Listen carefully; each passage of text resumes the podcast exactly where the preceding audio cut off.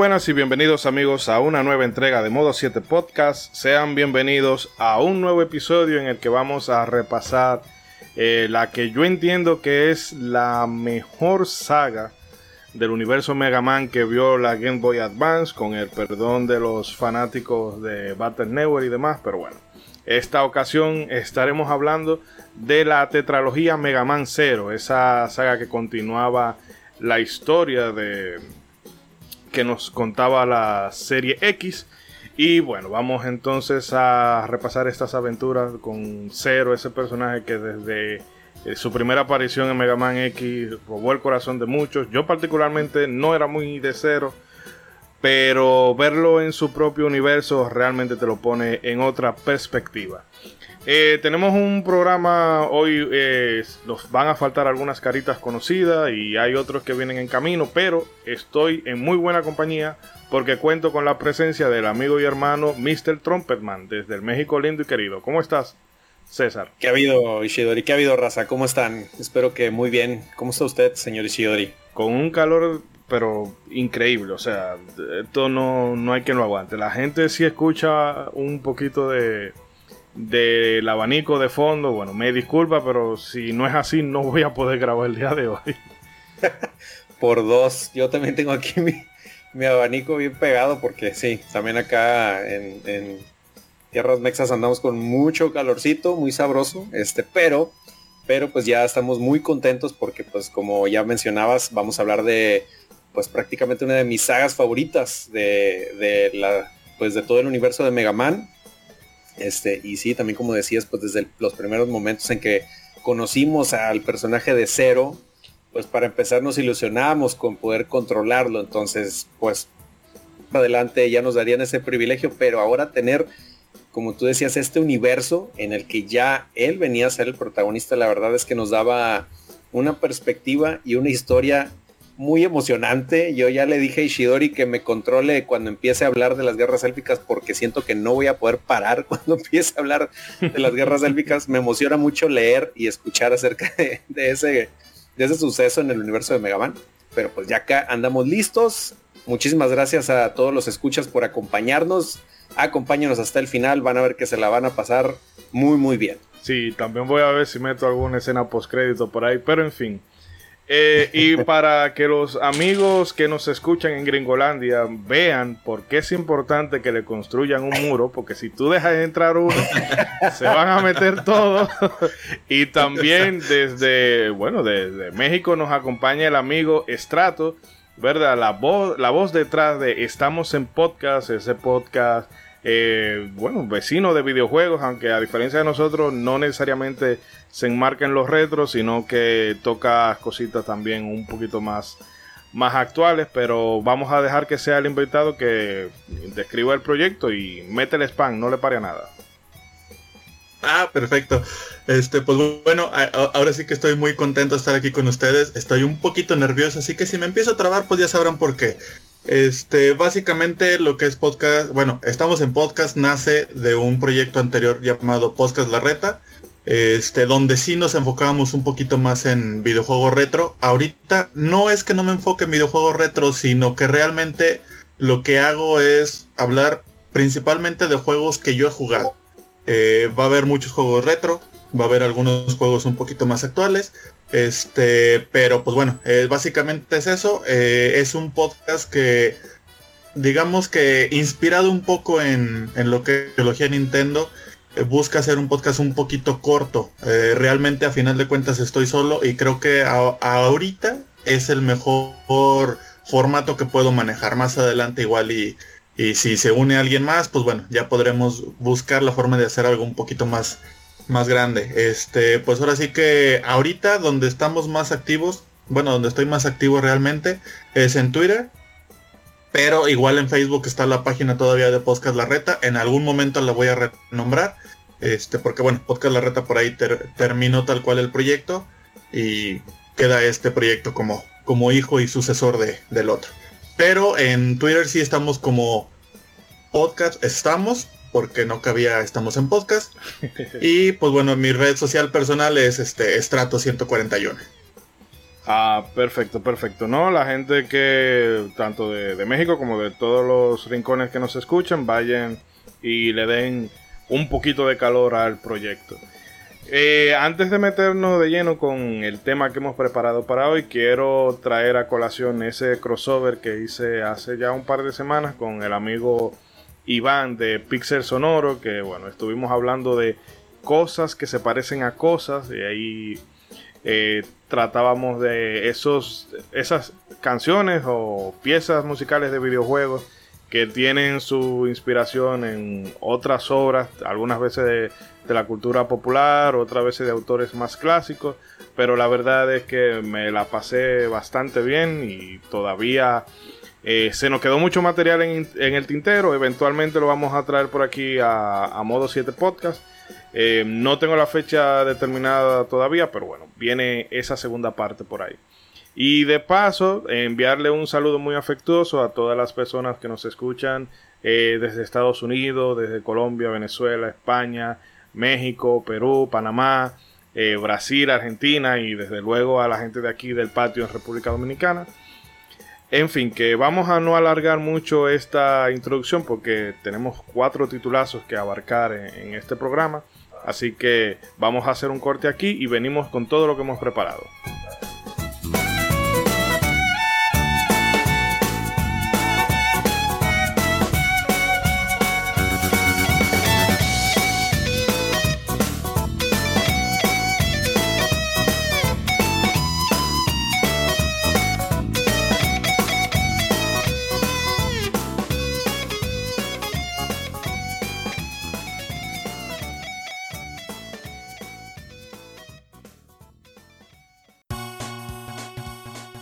Olvides suscribirte a nuestro podcast desde tu app favorita para no perder ni uno solo de nuestros episodios. Si nos escuchas desde iBox, también puedes dejarnos un me gusta y comentar nuestros capítulos con tus opiniones y sugerencias.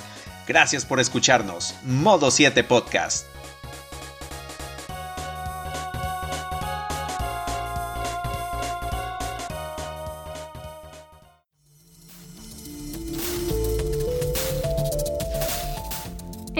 Puedes encontrar todo lo relativo a la cultura pop en México. Anime y manga, cómics, videojuegos, ciencia ficción, fantasía, terror, coleccionismo, juegos de mesa y animación. Descubre podcasts y creadores de contenido que a ti te interesan, además de eventos y tiendas en línea. Descarga la app, es gratuita, disponible en iOS y Android.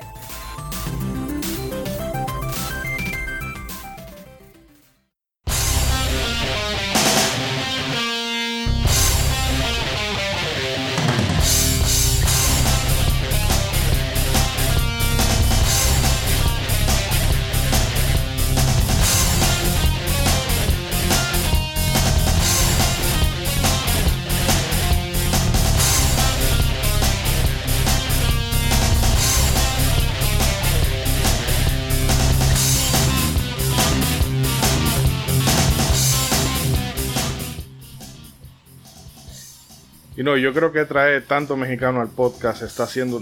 ellos trajeron los espíritus chocarreros con ellos. hay algo. Hay algo. Ey, no, los amigos en México que sepan que esto es chelcha, que desde aquí yo le tengo, le profeso mucho amor y mucho cariño y sobre todo hay que reconocer que eh, tienen de las mejores comidas de Latinoamérica después de la República Dominicana. En fin, el caso es que antes de empezar con el contenido de hoy Quiero recordarle a los amigos que pueden descargar la aplicación de Free esto especialmente para los amigos de México y ahí podrán entrar en contacto eh, con noticias referente al videojuegos, anime, manga, cómic. Eh, también pueden encontrar eh, diferentes podcasts y eventos y en fin, es una app muy completa para todos aquellos amantes de la cultura friki. Y ahora que sí, que todo está en orden y que el balance en la fuerza como que se ha restaurado, quiero preguntarle al amigo Stratos eh, sus impresiones sobre esta franquicia y si quiere abundar más hablando sobre el personaje de Zero en particular o de la franquicia Mega Man en general, como mejor le guste. Ok, bueno, antes de comentar, este, solamente quiero decir que yo creo que lo que le hace falta aquí ahorita para que se pueda grabar bien todo es que esté la gente cobra. Para que con su vibra equilibre la de los mexicanos. Eh, es que ahí sí se termina de joder todo, con, la mala vibra y el veneno que trae ese hombre. Es que, trae vibra ceguera, mi compadre.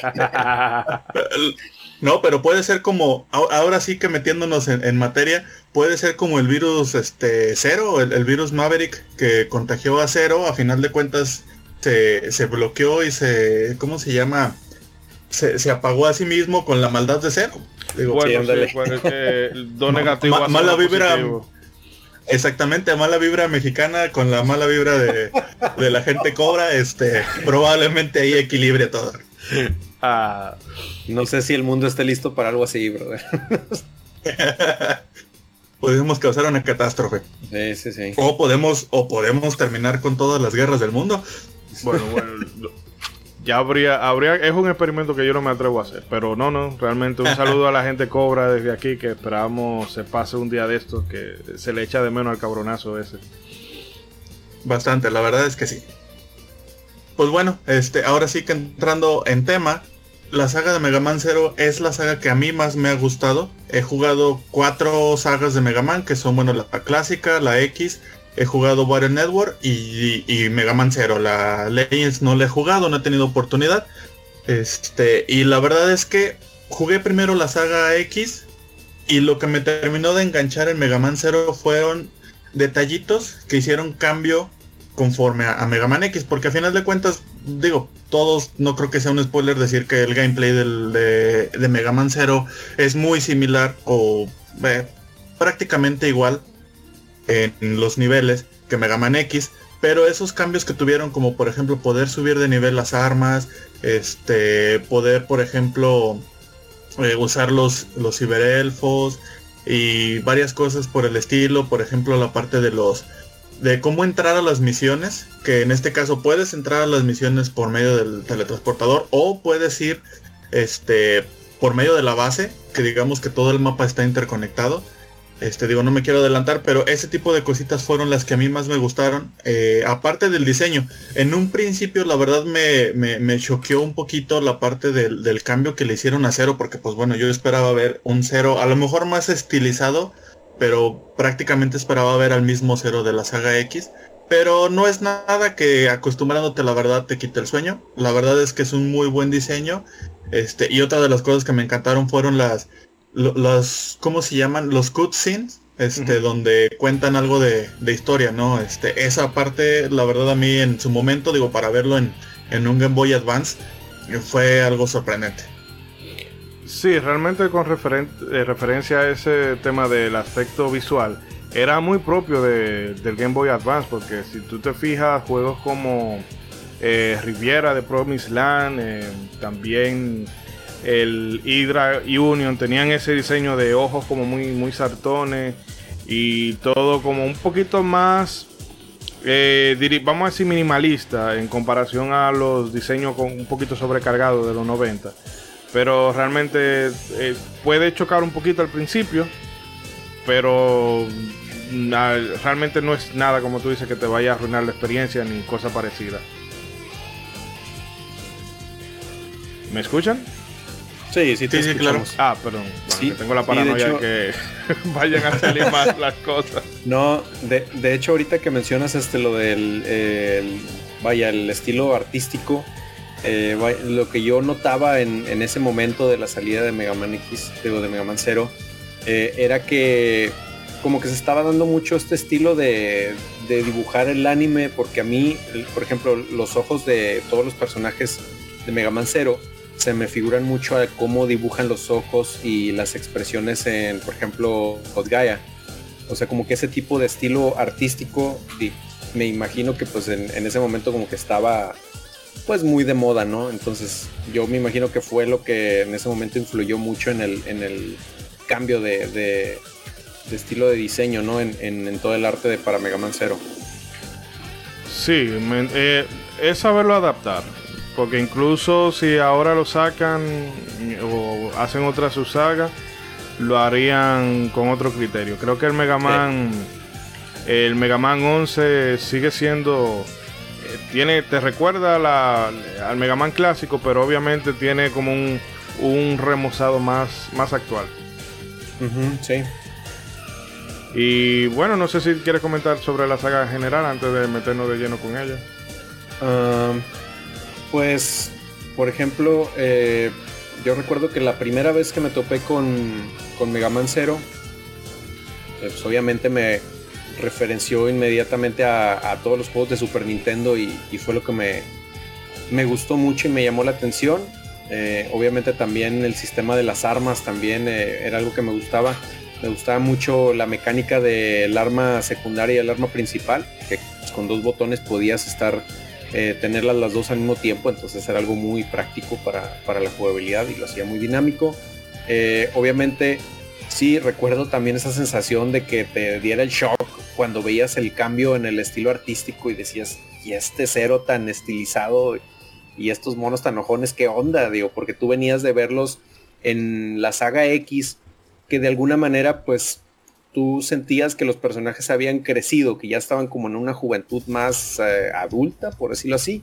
Y el estilo, eh, como lo movieron en Mega Man Zero, pues como que se veía más pubertón, no sé, todavía más juvenil. Entonces sí dio ese, ese shock.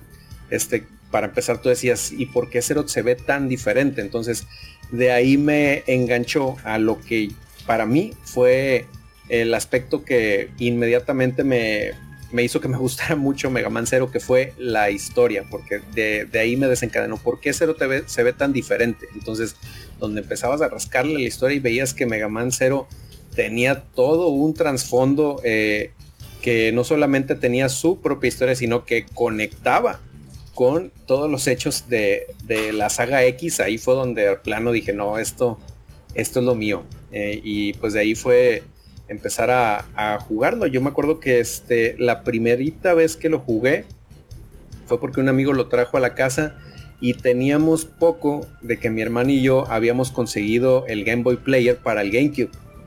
Entonces, pues prácticamente fue uno de los juegos con los que lo estrenamos. Este, eh, mi amigo se trajo Mega Man Zero y lo probamos y de ahí nos, nos encantó y me acuerdo que nos lo, este, nos lo prestó y ahí fue donde nos pasamos el, el Mega Man Zero con el, con el GameCube.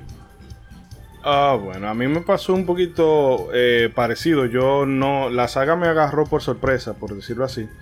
Eh, yo todavía en esa época estaba muy con los Mega Man de PlayStation X, pero luego un amigo eh, que se llama Wilfrido estaba jugando y recuerdo que era el combate con, con Leviatán. Eh, no recuerdo si era el primero o el segundo, pero recuerdo eh, distintivamente que era con ella porque era en agua y, la forma de los guardianes es muy, muy particular y muy distintiva. Y yo lo probé y una de las cosas que me que me pareció interesante y a la vez frustrante es que era un juego incómodo porque mm, tenía cosas adecuaba mecánica o mejor dicho integraba mecánicas nuevas y luego también ese sistema de la, del ranking que entre mejor tú juegas el juego te va premiando y, si tú eres manco, bueno, pues la vas pasando peor. Y debo Yo levanto la mano para eso. y, y debo decir que también eh, la historia que en los Mega Man siempre fue algo como que estaba ahí. Mira, eh, hay este Seki, están los Maverick, están Sigma y vete y rompele la madre. Pero aquí te la. Eh, el envoltorio era como más, más interesante y no es una historia que te va a cambiar la vida, no es un, un no es un The Last of una cosa por el estilo pero para lo que es el universo Mega Man es una historia que atrae e impacta bastante. Y son de las cosas que realmente eh, conectan con uno.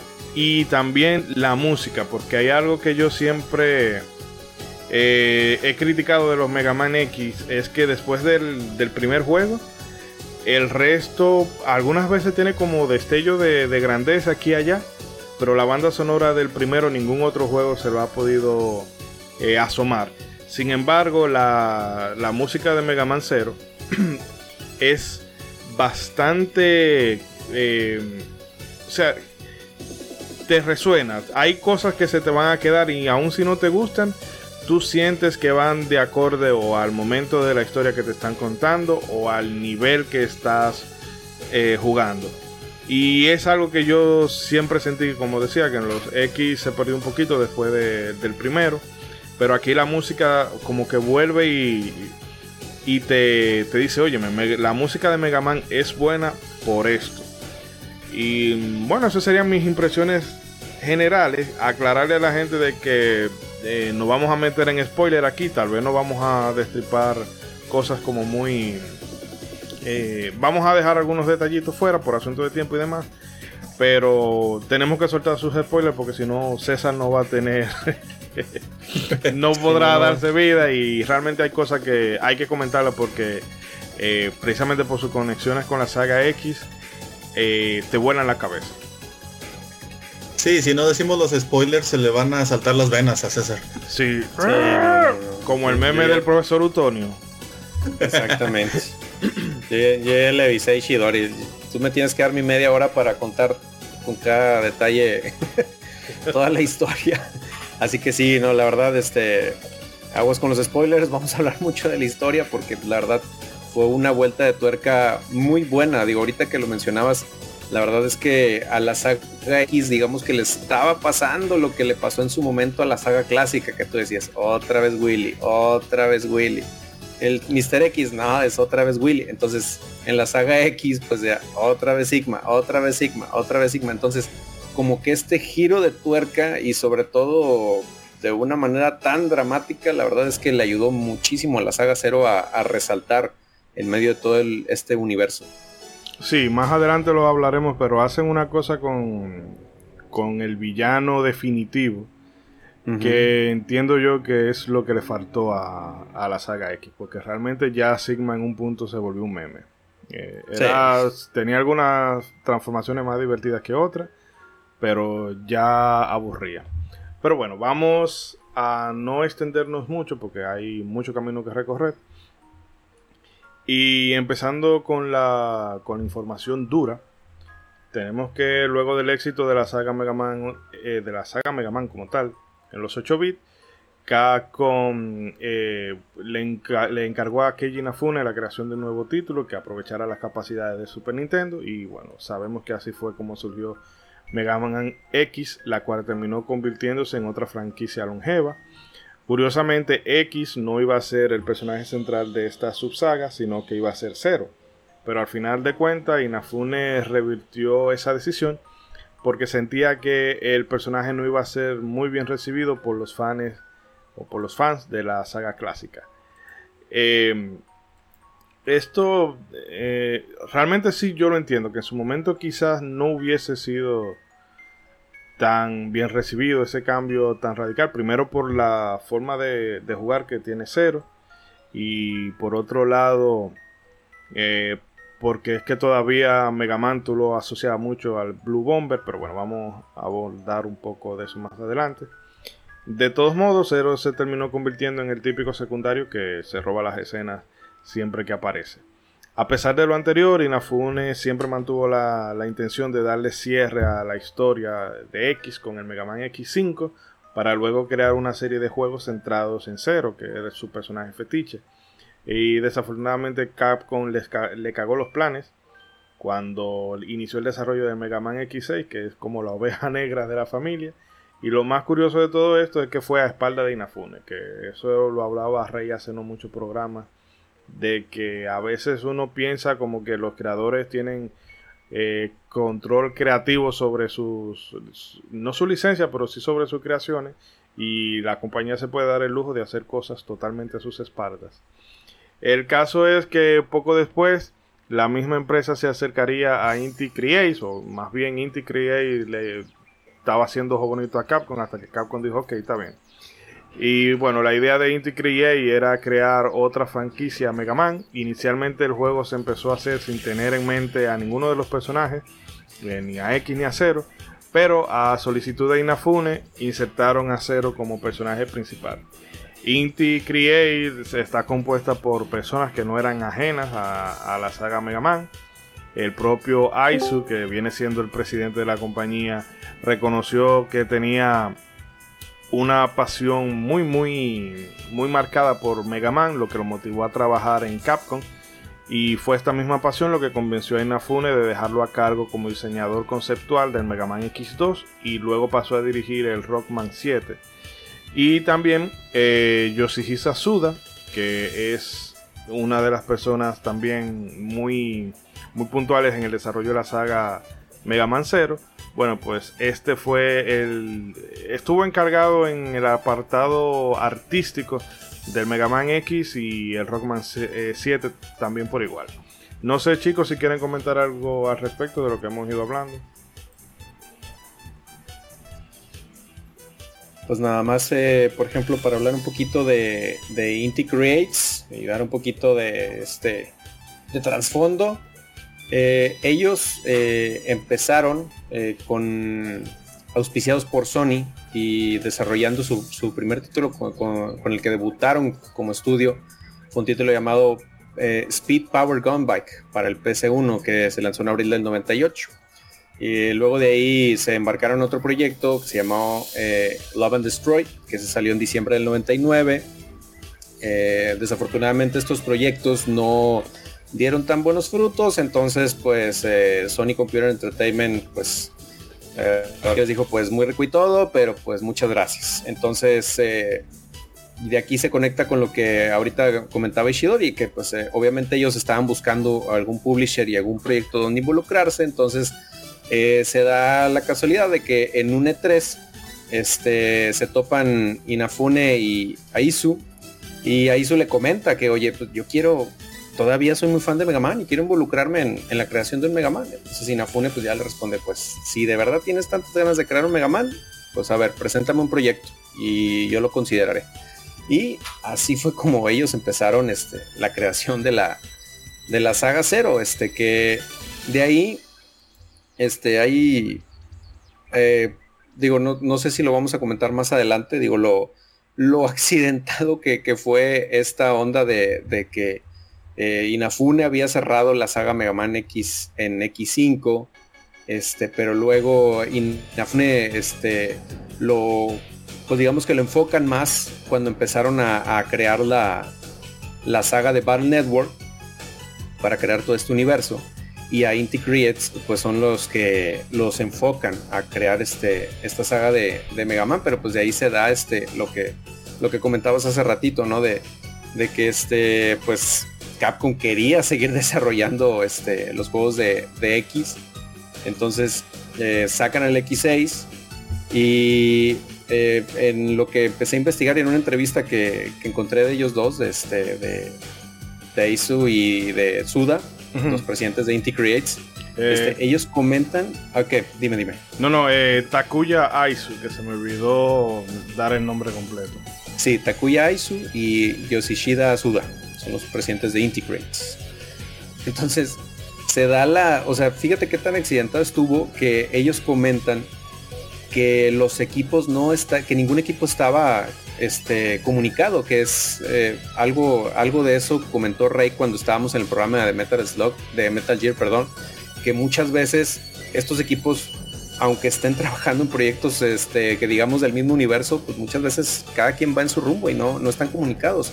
Y esto pasa aquí porque eh, lo que cuentan ellos, los de Inti Creates, es que ellos se tenían que enterar de cómo iba el desarrollo de X6 por medio de los comunicados de prensa, brother. A ese punto estaban desconectados. O sea, por medio de, comunicados de prensa ellos iban eh, viendo eh, que, pues, híjole, este, ¿sabes qué? Eh, los de X6 pues ya se están yendo muy para, para otro lado, entonces pues vamos a acercarnos a lo que están haciendo ellos o, o lo que estamos haciendo nosotros ya se está yendo por la tangente, entonces bueno, vamos a bajarle un poquito la intensidad para tratar de, este, de acercarnos lo más que se pueda a, a, las dos sagas, pero pues sí, se fue, digamos que fueron desarrollos que, empezaron muy accidentados, pues porque pues se, trataba de hacer el esfuerzo por, por conectar estos dos universos, ¿no? Sí, realmente, eh, bueno, eh, lo que volvíamos a hablar de que Inafune, que se ha atribuido el título, de, o se le ha querido atribuir el título de padre de, Mega Man, pero recordemos que esa creación es eh, obra de Akira Kitamura, aunque después él emprendió su camino por otro sendero y Inafune sí estuvo muy vinculado con la saga Mega Man. Pero el caso es que a final de cuentas para Capcom la idea era, bueno, esto es una franquicia, le puedo sacar dinero y Inafune puede haber dicho misa, pero yo quiero seguir exprimiendo esto y que también Capcom como que no sabía eh, ponerle un límite a las cosas porque recordemos que eh, los, mega, los últimos Mega Manes de, de Super NES que eran ya, bueno, eh, estamos en los 16 bits, pero aún así yo, yo necesito como seguir sacándole más a esta vertiente, a esta vertiente y bueno, ¿qué digo? Eso lo, lo hemos visto a lo largo del tiempo. Quizás ahora como que se ha calmado un poquito ese ritmo, pero bueno, el caso es que es muy interesante cómo este equipo ha tenido que trabajar básicamente, eh, no sé, trabajo doble, desarrollando y al mismo tiempo haciendo trabajo de investigación para saber qué era lo que estaban haciendo los otros. Sí. Eh, Estrato, no sé si quieres comentar algo en particular sobre esto. Pues bueno, este, ya digamos de, de Inti Crates, pues bueno, ya lo dijo todo César. Pero a mí sí me, agradó la idea, ya, ya viéndolo, digamos, eh, en retrospectiva, el tiempo le dio la razón a, a Inafune de poner a Cero como un personaje secundario. Eh, creo yo que se pudo desarrollar mucho mejor como personaje secundario que lo que hubiera sido si hubiera sido el personaje principal desde un principio. Eh, bueno, te digo, son decisiones que debieron se debieron ir era más centrado en el, en el mercadeo, en el marketing, el target al que ellos querían llegar en su momento, pero eh, Inafune tuvo su momento. No, no fue cuando él quiso, tuvieron que pasar cuando, como 12 años, bueno, 9 años, algo así, del 94 al punto que salió el primer Mega Man, 2002, por ahí, bueno. Eh, pero en fin, el caso es que cuando, cuando fue, se hizo con toda gloria.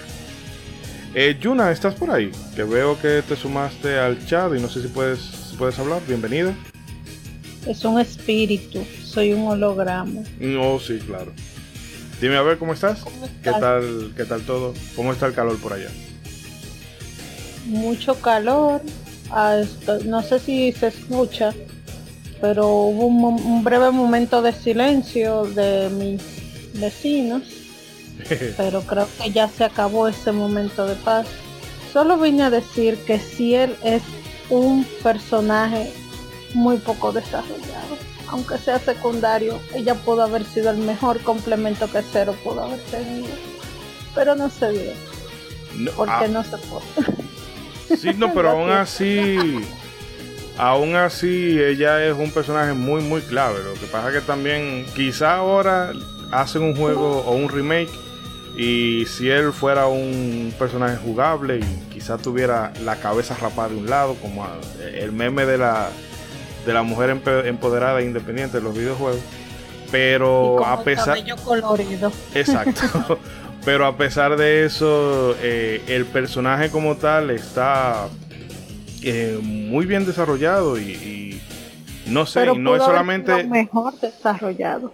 Sí, realmente pero que no queda como ese personaje, ah, bueno, hay que meter una mujer y la metemos ahí como en damisela en desgracia, ah, y no, y no es así. Eso, exactamente, eso quería eh, ayudar a, a proveer que ella no fue una damisela en peligro, al contrario, a nivel de cómo avanza la historia en las demás si él tiene mucha relevancia, pero al mismo tiempo es como que, ok, entró a resolver, ya, no sirve.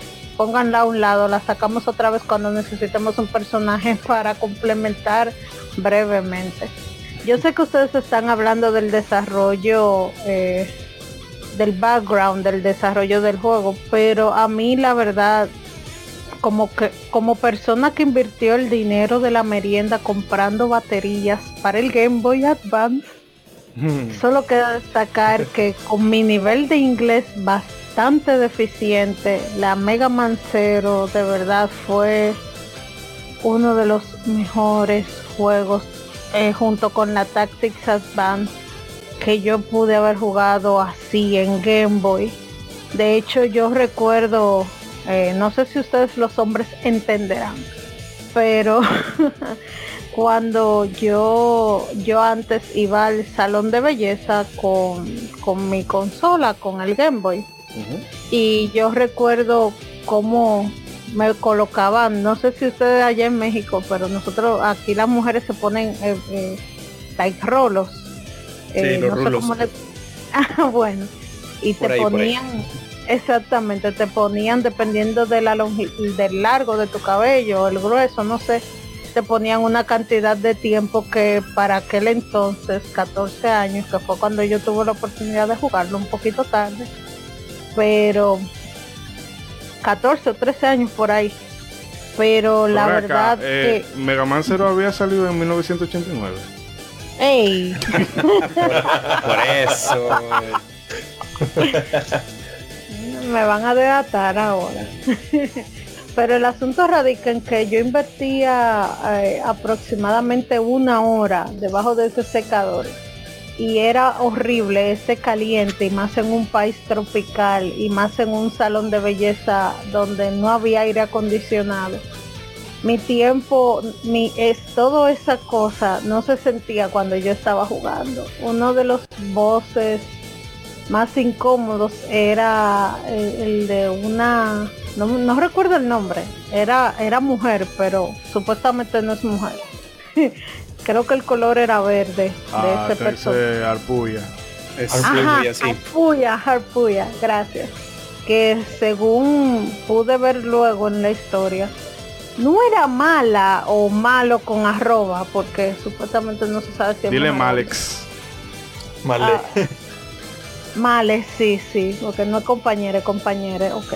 El asunto radica en que de verdad Mega Man Zero es, es, yo no sé qué fue que pensó Capcom, pero pudo haber seguido, porque eh, creo que este señor ya no está en Capcom, el, el, el desarrollo, el, el, el creador principal de la historia, yo creo que él ya no está en Capcom no sé eh, si ustedes me pueden ayudar a aclarar eso. Bueno, Inafune es el, el, vamos a decir, el papá de Zero, el creador, y realmente tiene un rato que no, está en Capcom. Creo que tengo una compañía que hace juegos de móviles, lo que le sale después de lo de Mighty Number no. 9. Pues, y sí. Digo, ¿Sí? Digo, es que, vaya, los que llevaron más de la mano todo el desarrollo y, todo el concepto y la historia de, de Zero fueron este Aizo y Suda, este, son los, de Inti, o sea, que digo, ahí hay un detalle que más adelante quiero comentar, este, pero eh, digo, sí era un universo que, pues vaya, se supone que debió seguir, porque pues lo que seguía de, todo este universo eran los ZX y, Advent, pero pues eso ya es, eh, eso ya es este agua de otro, de otro río que pues, ya luego comentaremos. Hmm. Este, pero, pero eh, al menos ellos eh, en un principio querían que esto, para empezar, fuera una, una trilogía. O sea, ellos tenían en, mente que realmente fuera una historia que se pudiera concluir. Pero este, por ¿cuántos juegos sacaron? Como seis. Eh, no, bueno, De, acá, ah, de acá fueron cuatro nada más, sí. Digo, ya después. por eso te digo, ZX y Z Advent ya realmente es, es otra cosa. Y lo que comentas de Ciel, realmente sí, estoy muy de acuerdo. La verdad es que el personaje de Ciel es, es muy importante. Para empezar, es el detonante de, toda esta trama en este de, la saga Cero. Después, después viene a ser como una tipo mentora, porque pues obviamente manejas a un cero que primero tiene amnesia, no sabe ni dónde está, no sabe quién es esta este, sí, pero luego señorita luego... que no, que, este, que lo revivió, no sabe ni qué hacer eh, y luego después, si él sigue siendo muy importante en la trama por el problema de. por el problema de. de la energía. De, la energía que. vaya, el, la crisis energética que tenían en ese universo. Entonces, ella es quien tiene que desarrollar este, esta solución para la crisis energética. Pero sí como que del, del transcurso del 2 al 3, sí como que hay, hay un punto en el que ya la hacen a un lado por hondar más en esta historia detrás de, detrás de cero. Entonces sí estoy de acuerdo como que sí faltó más desarrollo. Yo lo que siento es que si él vino como que ocupar el lugar que tuvo Cero en la saga X, porque eh, ah, me recuerda mucho a lo que pensamos de Cero en la saga X. Tú decías, oye, pues yo quiero saber más de este personaje, yo quiero que la desarrollen más, pero pues todo el reflector se lo llevaba Mega Man X en ese entonces. y pues acá en la saga Cero, todo el reflector se lo llevó Cero, pero pues todo este personaje de Ciel, tú decías, oye, ¿qué onda? Este, ¿Y de dónde viene? Y, porque un humano quiere ayudar a los reploids, este, el poder femenino. Yo ni siquiera sabía que Ciel era humana. Como dije, mi nivel de inglés era muy deficiente en aquel entonces. Yo sabía eh, todo como que muy por arriba. Lo único que yo podía ver era la punta del iceberg. Ingenuo al fin, yo pensaba como que, ok, si él va a ser la novia de cero, que qué cosa. Pero... Iris 2. Pero el asunto es que tengo entendido que ese cero no era el cero que había de, que, que se había dormido, eh, sino que era un clon y por eso era que no era, por eso era que no recordaba. Sí y eh, no. sí y no. Sí tienes razón y a la vez no tienes la razón. Pero vamos a dejar eso para para el Pero yo no tengo mucho tiempo. nada, más, nada, más para, nada más para complementar algo que dijo Yuna. Fíjate que no te sientas tan sola porque en, en la Club Nintendo de junio del 2002, que es la año 11 número 6, en la página, fíjate aquí la tengo, la página 72 creo, por favor, compartir imagen. Gracias. obviamente, es la primera vez que se hace mención en la revista de Mega Man Zero. De hecho, es el previo internacional donde todavía le llamaban Rockman Zero. Y para que te lo veas, así él, ellos la mencionan como, ah, pues hay una robot eh, de cabello rubio. O sea, ellos, hasta ellos creían que era robot en ese entonces. Entonces, para que no te sientas sola, porque yo creo que todos pensamos lo mismo que tú no me siento sola, entonces muchas gracias. Pero por favor, compartir la imagen para pasárselos a los oyentes por las redes sociales si nos siguen. Sí, sí, obvio, ahí por, por las redes vamos a estar pasando estas imágenes. Ahora sí, Shidori, no sé qué más ibas a decir. Perdón. No, casi me hago aquí con un pedazo de pan. El caso es que también se nos suma el amigo Bragi. Bragi, ¿cómo estás? Eh, muy bien, muy bien. ¿Se escucha? Alto y claro. Ah, perfecto, perfecto. Sí, pues estamos por aquí, sí. Efectivamente. Bueno, dame un momentito para avanzar algo aquí y luego darte paso porque... Claro. Eh, queda un buen trayecto todavía. El caso es que al comenzar el desarrollo de Mega Man Zero, el estudio tenía una meta muy clara. Crear la saga más desafiante del universo Mega Man y bueno, la dirección de este proyecto estuvo a cargo de Ryota Ito y Yoshinori Kawano. El diseño de personajes recayó sobre Toru Nakayama, mientras que el arte conceptual, los backgrounds y los gráficos estuvieron a cargo de Asuma Honda, ambos tomando notas de las instrucciones que le iba dando Suga. Para Nakayama el mayor reto fue el diseño de los Cyber Elfos. Eh, eso es dominicanidad 101. Ese tipo tiene que ser dominicano porque él dijo, mira, yo no me voy a complicar la vida. Hale una bolita de luz y ya, no me joda con 20.000 diseños. Y bueno... Y no se habrá inspirado, perdón que te haya interrumpido, seguro no se habrá inspirado en Navy, la, la adita de Link. Posible, posiblemente, pero yo creo que él, estaba, él llegó a un punto y dijo, yo estoy harto, no voy a estar dibujando 20 mil diseñitos para una vainita que al final de cuentas eh, no es tan relevante. Puso una bolita de luz y, ya salí de eso. Y bueno, por otro lado, eh, se había concebido que los cuatro guardianes tuvieran los mismos colores de X, pero al final hubo que darle colores diferentes para poder hacerlos, bueno, para que los sprites fueran distintivos dentro de la consola. Que realmente ya eso sería como mucha vagancia, hacerlo todos los guardianes del mismo color, azul y, blanco. Eh, por favor.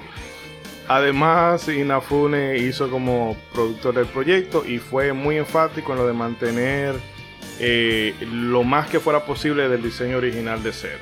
Eh, eso no sé qué tanto lo, se consiguió, pero bueno, eh, sabemos que es cero. Y bueno, la música de este juego estuvo compuesta por su totalidad eh, por Hippo Yamada, eh, veterano compositor que ha tenido participación en Mega Man X2, en Rockman 7 y en algunas piezas del Street Fighter 2. lo único que se conservó de la saga X fue el tema de, de Zero, perdón, que fue compuesto por Setsuo Yamamoto. Em, no sé si quieren comentar algo del equipo, de la música, bueno, de los elfos si quieren también. Pues en mi caso yo mm, no sé cómo, no sé si estoy diciendo un sacrilegio, pero a mí la música nunca me, mató de ese juego. No era, eh, no era mala, creo que funcionaba, pero ahora mismo yo no me recuerdo, no, no sabría decir, mencionarte ninguna. Cosa que es muy diferente con otro juego de Mega Man que te se menciona muchísimo. Así que en general creo que funciona, pero no, no es memorable, de mi parte al menos. Mira que a mí me pasa al revés. fuera de la de la saga X, que lo decía ahorita al principio del primer juego de, la saga X, el resto se me ha hecho como muy floja, muy olvidable. Pero aquí en, en la cero hay unas cuantas que tiene, bueno, la de Neo Arcadia a mí me encanta mucho. No sé, tiene como... mira, que la menciona, me recordaste esas, esa sí me gusta. Y también la de los jefes, pero imagínate, la de los jefes se repite mucho, así que... Pero, el caso es que, bueno, de, va de gusto la cosa. Hay gente que le que le encontrará. claro, la música es de lo más objetivo que hay. Sí, incluso puede haber gente que diga que la música de ZX sea lo mejor, pero ya cada quien con lo suyo. Pues, es tu internet. Como White Noise, como White Noise, la música de cero es bastante complementaria, sobre todo para trabajar. No memorable podría ser, pero complementaria por mucho, sí, la verdad. No se compara con esa guitarra que tiene la X. pero aquí como que yo le siento, no sé, pero yo sentí pop cuando yo la escuchaba. yo, tal vez... Sí, ya no es, tan rockera. Eh, y, sobre todo, digo, nada más hacer un apunte, por ejemplo, mi canción favorita de, ahora sí que de toda la franquicia de Mega Man Zero es The Rings of Love es cuando recién empieza el juego y, recién llegan a, las ruinas del laboratorio, que empieza a sonar esta canción que son como, como muchos cantos gregorianos y todo muy misterioso.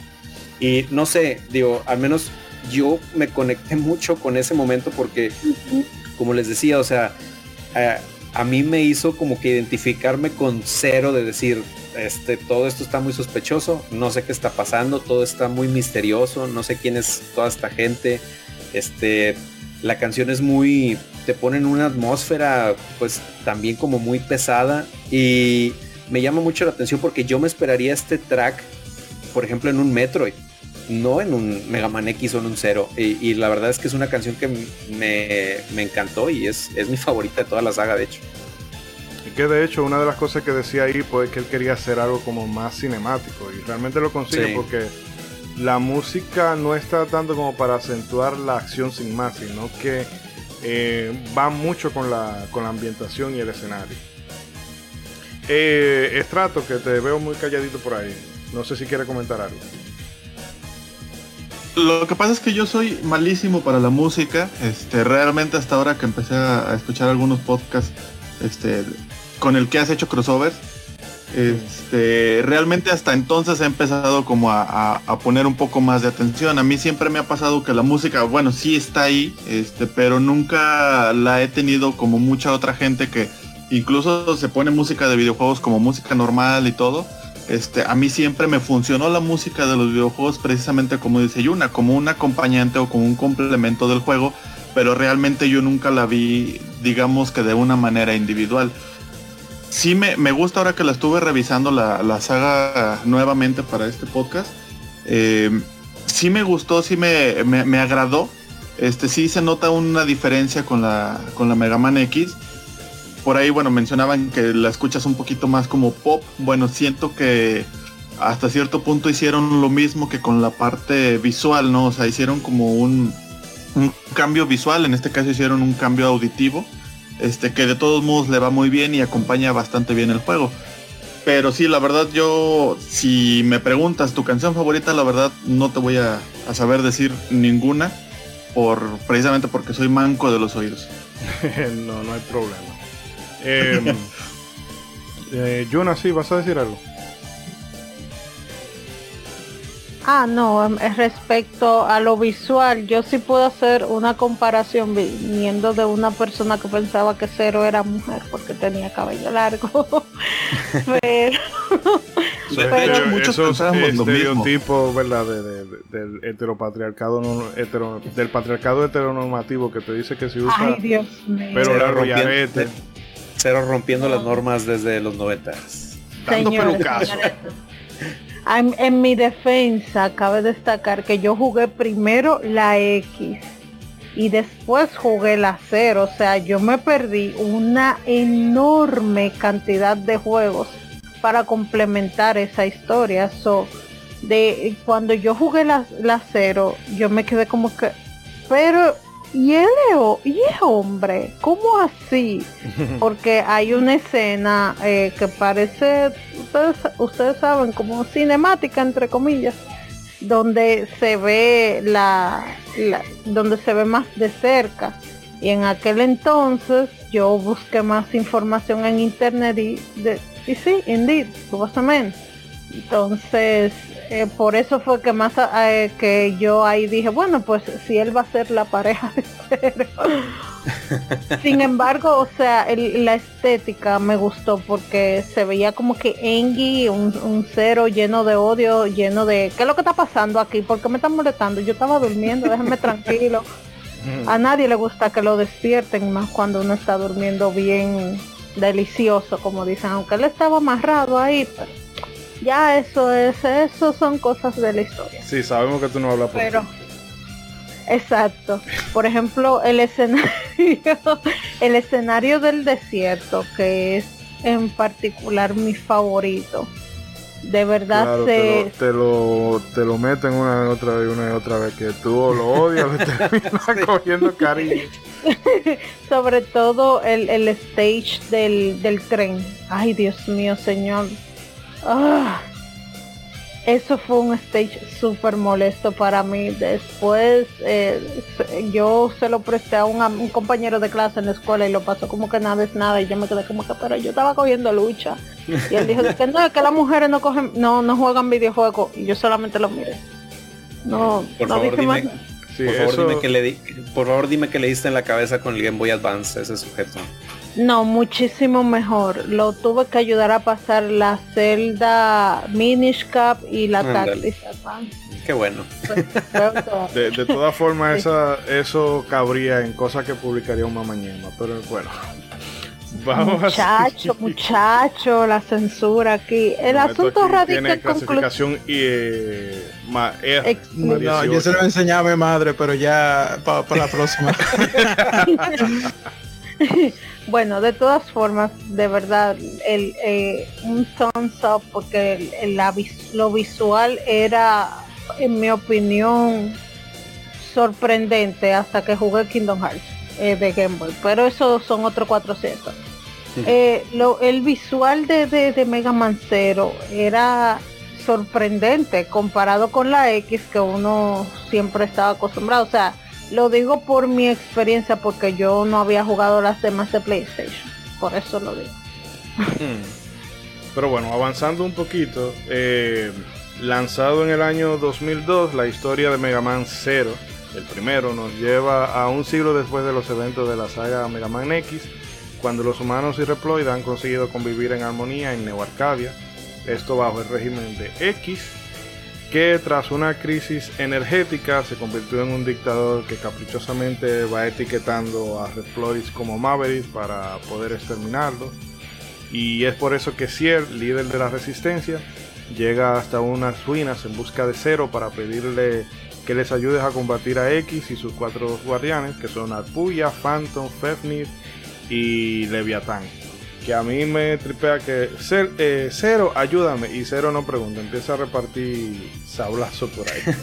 ah, sí, eh, jujajú. sí, eh, jugablemente Mega Man Zero bebe mucho de sus antecesores, es un juego de acción 2D, 2D en scroll lateral, en el cual podemos atacar, saltar, escalar paredes, recoge tanques, eh, busca upgrade, etc, etc. Y bueno, Zero cuenta con cuatro tipos de armas, que es su sable láser, el Buster, una lanza que ataca en ocho direcciones, aunque esto va cambiando de, entrega en entrega. Alguna vez es un, bastón, otra es como una especie de látigo. Y cuenta con un escudo boomerang que viene a ser como eh, el antecedente del escudo del Capitán América. Y bueno, cuando estas, en la medida que tú lo vas usando, estas aumentan de nivel y a diferencia de Mega Man, donde al derrotar a un boss nuestro personaje obtenía una habilidad eh, especial que usualmente te iba a ser útil contra otro boss, bueno, pues aquí lo que contamos es con unos chips elementales, hielo, fuego y electricidad, que nos van a permitir explotar las debilidades de los enemigos. Eh, también contamos con los Cyber Elfos, que son ayudas de un único uso, que permiten mejorar los stats de cero o no pueden ofrecer una asistencia de forma temporal. Otro aspecto que diferencia a esta saga del resto es que no accedemos a los niveles desde un menú, sino que tenemos un mundo interconectado que tiene a la base como un hub y como bien decía Estrato, tú puedes o va por el menú o va caminando como que no quiere la cosa y ahí puedes ir explorando tu nivel, aunque con las entradas siguientes eso fue como se fue volviendo como un poquito más a lo clásico. El caso es que Zero cuenta con tres vidas, a perder esta es posible que perdamos la misión para siempre, que por eso conviene grabar antes de o guardar antes de, de iniciar cualquier partida. Y bueno, al final de cada misión se nos dará una calificación dependiendo del desempeño. Esto, si tú usas asistencia, bueno, pues te va bajando. Eh, no sé chicos, vamos a hablar ya centrándonos directamente en este primer título de la saga. Bueno, yo, yo, en la historia en general, yo la, me, me, gustó mucho el concepto. No sé si es que la gente o muchos tenemos el fetiche de ver a nuestros héroes eh, en modo villano pero el hecho de que Mega Man fuera el villano fue como que, oh, qué interesante. Eh, uno quería ver también de chiquito a Goku siendo malo, cosas así. Pero eso siempre como que me gustó mucho. La historia realmente yo la vine a conocer ahora un poco más que jugué la, la collection. Porque estaría mintiendo si no le digo que cuando era más chiquito, texto que aparecía, eso era spameando la que yo estaba. Yo no leía nada de eso, pero sí me pareció un, concepto interesante. En, cuanto a lo del gameplay, eh, eso de ya no era igual, de seguir cada Maverick en orden, por según el poder, sistema de piedra, papel o tijera. Sí existe ese sistema aquí, pero no igual. Al principio como que me sacó un poco de onda, pero creo que se compensó con el gameplay, que para mí eh, la jugabilidad, todo eso, las físicas, para mí personalmente es la cúspide de Mega Man para mí, personalmente, ese, ese gameplay es la cúspide. No sé qué ustedes opinan al respecto. Eh, César, Yuna o Strato, si se quieren mojar. Si quieren ustedes, porque esta es la parte en la que me voy a poner a hablar de las guerras élficas sin parar. sí, todavía no demos pie a eso. Eh, sí, Strato, disculpa. Tú dale, Stratos, ¿qué, ¿qué opinas de Mega Man Zero? Pues mira, la verdad es que al, ser el primer juego de Mega Man Zero que yo jugué es el, es el que más he disfrutado. De hecho lo he jugado y lo he rejugado varias veces. Este, aún así sigo sin ser bueno. Este, y sigo batallando bastante para pasarlo. Pero la verdad sí, como les comentaba, realmente a mí me gustó mucho estos cambiecitos que hicieron en el gameplay, ¿no? Yo soy muy rolero, o bueno, muy de RPGs. Este, y estos cambios como que fueron los que me llamaron la atención precisamente porque yo decía, ah, bueno, tengo que subir de nivel las armas como en un RPG, este, tengo que equipar algunas cosas de cero como en un RPG. Digamos que eran algunos eh, pequeños elementos, ¿no? Que enriquecían lo que era el, gameplay, porque a final de cuentas, bueno, en Mega Man, en, X, al, menos en los primeros, los últimos ya no los ubico bien. Eh, bueno, realmente uno no tenía ese tipo de ayudas eh, que te daban, por ejemplo, los, los Cyber Elf, este, y solamente tenías que buscar la parte de, bueno, los tanques, la armadura y todo eso, ¿no? Eh, digamos que fue un, cambio interesante porque a final de cuentas Cero prácticamente siempre ha estado a su máximo nivel, eh, excepto en este caso, bueno, sus, sus armas, ¿no? Este, me gustaba esa parte de que después de ciertas misiones te daban un arma nueva, algo que también se me hizo muy curioso esta última vez que lo estuve revisando es que en Mega Man 0 casi no hay vidas.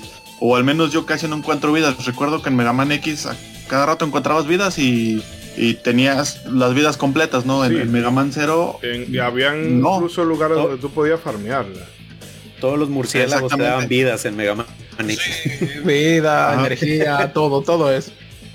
Yo creo que era una contramedida con la dificultad de algunos Mega Man. Esa era una buena contramedida. Sí, eso era en el nivel de Armored Armadillo, creo que era. Exacto. el, murciélago gordito, el que era una bolita. No, era un murciélago. De ley te daba una vida. La saga clásica. ¿Ah? Y, de cuando tú ibas camino a Sigma, habían una, unos ah. agujeros que van saliendo enemigos. Y si tú, ibas con el, con si tú ibas con el chill, Ay, esos gusanitos. Yo creo que eso, eso me salvó. Eso me salvó. a todos nos salvó eso. Eh, disculpa, Estrato, eh, continúa. Ah, bueno, este. Pues básicamente es eso. Este, en cuanto a la historia, me gustó mucho. Como bien decía César hace rato, bueno, ¿por qué Cero está así? ¿Por qué Cero estaba, estaba amarrado? No digo yo para aquel entonces. Eh, yo no había jugado todavía los Mega Man X de PlayStation. Entonces sí fue así como de, a ver, ¿qué pasó aquí? No, o sea, yo sé que en, X3 cero se puede morir, pero dije, bueno, no hay ningún final del X3 que te indique que por qué pudiera estar amarrado. Dije, bueno, en algún momento quizás lo platican en los otros X, pero en este momento quiero yo saber, y eso fue lo que pues me, puso a, a seguirle investigando. En aquel entonces pues no había tanta información en internet. Eh, pues bueno, te tenías que conformar un poquito, digo, porque ya había algo este, con lo que te daba el juego. Y la verdad es una historia que yo sí también, como, como Yuna, ¿no? Este, el, muy mal inglés que tenía en aquel entonces, bueno, sigo teniendo mal inglés, pero en aquel entonces era aún peor. Este, pues te tenía, tenías que estar con un diccionario viendo qué significaban algunas palabras y tratando de hilar las ideas, ¿no? Este, pero la verdad en su momento sí lo disfruté bastante y bueno, ya más adelante ya un poquito, este, con las historias bueno, las páginas que hay en internet y todo, pues bueno, he, complementado esa historia que en su momento disfruté bastante y la he podido disfrutar más esta segunda, tercera, cuarta, quinta ocasión que, que lo jugué para este juego. Bueno, para este episodio. ¿Y tú, Yuna? Bueno, no, cabe destacar que el juego de verdad tuvo dejó memoria para quienes tuvimos la oportunidad de jugarlo directamente en la consola quien fue sacada. Lo siento por quienes lo jugaron en emulador, la verdad. No, yo lo siento más. Sintieron el terror. y yo lo siento más en el caso de Gregory que jugó la Collection. Aunque depende de dónde, pero esos filtros que tiene, Dios mío. No, no, yo, yo jugué la original. Lo que dije que en la, la colección está para todo, PC, Nintendo Switch, para todos. Eh, ajá, para todos. Yo jugué, yo le puse atención a la historia en la collection, pero la originalmente yo lo jugué en, su consola. Porque lo que me lo que yo decía era que yo spameaba la, A cuando aparecía texto y eso. Pero sí. Aunque sí, esos filtros tan feísimos, esos filtros tan feísimos. Horrible. Yo mejor lo, prefiero jugar así a quemar ropa. Eh, pero había un ¿Cómo? Sí, se pueden quitar, se pueden quitar. Ah, perfecto, ¿por qué no se lo quitaron? Pero se ve peor. o sea, el problema es que como está expandida la pantalla, se ve todo pixeleado, súper pixeleado. Cuando tú llegas al, al 03, cuando está la nieve cayendo, juégalo sin filtro y esa vaina te, va a desgarrar los ojos. Pero sigue, Yuna, disculpe. Híjole. Eh, no, no, no, solamente era eso. Que quien tenga oportunidad, pues que se vaya a su pulga más cercana, se busque un Game Boy y busca el juego, está a 36 dólares en Amazon. Nuevo sellado. Hasta que no ven un especulador y lo venden 2 millones de dólares y después. Ay. Ah, que vengan los de la casa de subastas a, valorar el juego. Son ladrones. Ay, perdón. No importa, dile más, dile más. Eh, nada, César, esto es tuyo. Muy bien. bueno, primero que nada, si tú no has jugado los juegos y estás interesado en la historia, de una vez te aviso que voy a voy a desenrollar los pergaminos de, toda la historia. Bien, de, spoiler. De Mega, Man, 0, entonces sobre aviso no hay engaño, así que ya, ahora sí que ya tú sabes. No, se lo dijimos eh, desde el inicio, ya eh, si, tú te comes tu spoiler fue porque quisiste. Como dice Watch Mojo, spoiler alert. Ya, es porque le encanta el chisme, sí, sí, sigue escuchando. Eh, pues como les comentaba hace rato, eh, lo que a mí me enganchó inmediatamente fue la historia. Y yo creo que cuando empecé a jugar mis primeros Mega Man 0, inmediatamente me volqué a rascar la internet de donde fuera, porque yo necesitaba saber qué era este conflicto del que estaban hablando antes. Y eh, lo que pasa es que entre la saga X y esta saga 0 eh, hay un conflicto que Fíjate que hace rato que hablábamos del X6, eh, nada más haciendo un paréntesis rápido, digo, se supone que la historia acaba en el X5, pero el juego que realmente viene a conectar con la saga 0, pues de manera medio accidentada, pero es el que conecta, viene siendo X6, por uno de los finales que, que tiene X6, que es donde 0 este, se confina en una cápsula, precisamente para que puedan analizar y poder ver qué solución eh, hay para el, virus Sigma o el, el Zero Virus también, este, y que ellos, y, que ellos puedan encontrar una cura, eh, para lo cual en ese entonces le dicen que va a tener que estar encapsulado eh, o en hibernación por 102 años. Entonces, Cero se queda en hibernación. el, el resultado de las investigaciones que hacen en el cuerpo de Cero dan como resultado unos entes llamados los Cyber Elves, que ya los mencionamos, que básicamente son seres de inteligencia artificial, pero hechos de energía pura. Y eh, a partir de esto se desarrolla eh, una, una entidad llamada la Mother Elf, que viene siendo como la cura definitiva. Eh, con esto logran curar definitivamente todo rastro del virus que Cero poseía y todo rastro del ADN de Sigma. Entonces la Mother Elf les ayuda a por fin poder terminar la famosa guerra Maverick en esos años. Eh, pero bueno, eh, eh, disfrutaron de años de paz. Por fin X podía realizar el sueño de tener esta ciudad donde tanto Riplots como humanos pudieran convivir en paz unos con los otros, sin necesidad de, que alguno este, dominara al otro. Y pues los gobiernos del mundo también empiezan a reorganizarse. Entonces, eh, uno de los científicos que estuvo involucrado en toda esta investigación es un científico que más adelante en, en, 03 este, se revela, es, eh, es, un doctor. Y este doctor lo que hace es que él lo que él quiere que le otorguen la Mother Earth porque eh, él lo que dice, él tiene un plan que es el, proyecto El Piso, que con esto él pretende controlar a todos los Replots del mundo para que jamás se vuelvan a, convertir en Mavericks, como, pues, como una especie de candado. Lo propone a los gobiernos del mundo, pero esto a X no le parece para nada, porque pues obviamente él tiene el sueño de que pues todos convivan en paz este, y que nadie domine al otro. Eh, entonces, él contribuye a que le rechacen el plan en su necedad, eh, este doctor eh, roba la, Mother Elf y la corrompe, convirtiéndola en la Dark Elf.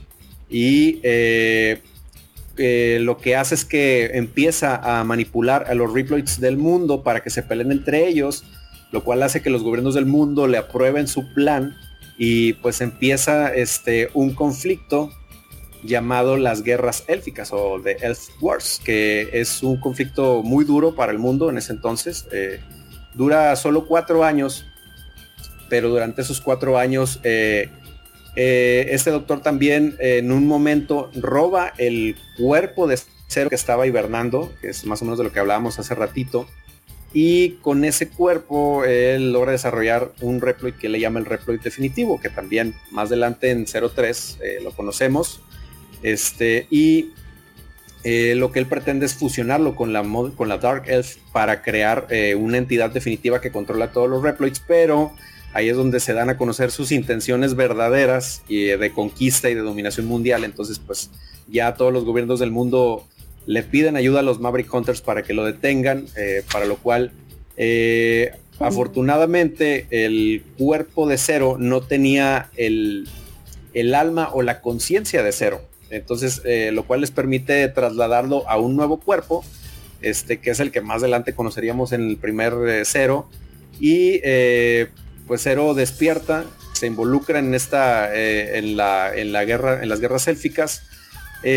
hay aquí hay un paréntesis porque hay eh, algunos, hay algunas fuentes que también mencionan a Axel en este, en este conflicto, que pues vendría, vendrían a mencionarlo para conectarlo con eh, la trilogía de X7, 8 y este, de, esos juegos, con, esos dos juegos, perdón. Y eh, bueno, lo que se cuenta es que él lamentablemente pierde la vida en las guerras élficas, por eso es que ya después no sabemos nada de él, pero en fin. Eh, ellos combaten a, este doctor, lo llegan, lo vencen. Eh, y como les comentaba, este conflicto es tan devastador para el planeta que el 90% de todos los reploids a nivel mundial fallecen y el 60% de toda la humanidad también fallece. Entonces, cuando por fin logran derrotarlo, este, lo, lo, condenan a un exilio este, fuera, de, fuera del planeta en una nave que se llama este, la Arca Prohibida y eh, X por fin eh, realizar su sueño de eh, desarrollar una ciudad que él nombra como Neo Arcadia en honor a la organización que se fundó para combatir a, las guerras élficas. Y en él refugia a todos los supervivientes pero pues todavía tenían a la Mother Earth ahí este entre ellos. Entonces X para este ah bueno para esto Cero vuelve a, así como lo hizo en, X6, pues él vuelve a decir, y sabes que mi presencia nada más trae muchas broncas, este, pues ahora sí que muy rico y todo, pero pues ahí nos vemos, yo me vuelvo a, hibernar para no causar más problemas, Cero se regresa a su hibernación, y X la solución que ve para que la Mother no haga más este, destrozos, eh, lo único que, la única solución que encuentran es que él la sella en su cuerpo, eh, y eh, lo que pasa es que cuando se, busca trasladar la conciencia de X eh, a otro cuerpo, esto eh, como que es muy agresivo para, para la conciencia de X, lo cual lo hace partirse en cinco entes. Uno de ellos obviamente es el, espíritu de, o el alma de X original, que es quien más adelante también nos ayuda en la historia de esta saga y los otros cuatro este, entes son los que se usan para crear los cuatro guardianes, que también ya conocemos en la primera saga.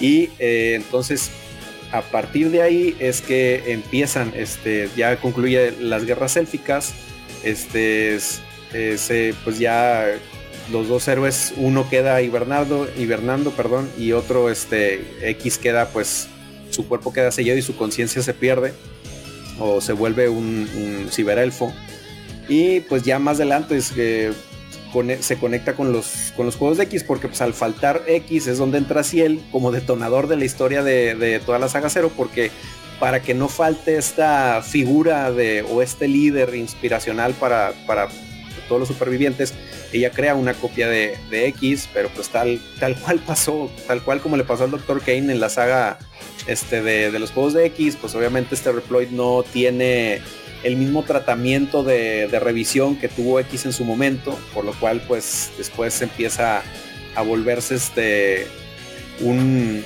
gobernante totalitario que, es lo que mencionaron hace ratito que empieza a culpar a los Ripples de todos los males y pues es donde ahora sí ya comienza toda la historia de Mega Man Zero donde si él pues sintiéndose culpable organiza una rebelión este de humanos y Reploids para combatir a el régimen de este de este X que es este que se descontroló. Que ya nada más como apunte final, este, en el desarrollo para esta historia, este, los desarrolladores se basaron en un manga que se llama Kikaider, este, que, eh, y al presentarle esta propuesta a Inafune, él estuvo de acuerdo, y lo que pasa es que este manga tiene un spin-off que se llama Hakaider, donde el villano de la historia, eh, que es el que se llama Hakaider, se vuelve el protagonista y él elimina al protagonista original. Entonces este tipo de historia muy dramática es lo que los inspiró para darle esta dirección a la saga Zero. Este, y pues eh, dentro del equipo eh, hubo pues, decisiones divididas, pero al final de cuentas fue algo que les gustó y que les pareció una buena idea este, para, para la saga Zero, pero originalmente lo que se quería hacer es que Zero se enfrentara al, al original X, o sea, eh, que al final de cuentas X pues terminaba volviéndose malo, pero pues en eso entró tu tío Capcom, que a ellos sí no les agarró la idea de que pues tenían una saga, todavía ellos están desarrollando la saga X con X6 y 7, etcétera, entonces decían, oye, porque voy a tener una saga donde X es héroe y otra donde X es villano? Así que no arréglame eso por favor. Entonces lo que cuentan en el equipo de desarrollo es que prácticamente ellos ya estaban a punto de mandar el juego a manufactura con, este detalle de que X eh, iba a ser el malo. Así que tuvieron que hacer un reversazo de emergencia donde ya no pudieron modificar el, gameplay y solo pudieron modificar la historia. Y es así donde nace el argumento de, de Copy X, que es el, villano que tenemos en, la saga Zero. Y así es como se conectan las. Bueno, es como Integrates este, creó el concepto para conectar la saga X con la saga de Mega Man Zero. Bueno, pues después de ese repaso histórico, vamos a hacer un corte aquí. Em, me quiero disculpar a nombre de Yuna que ha tenido que irse.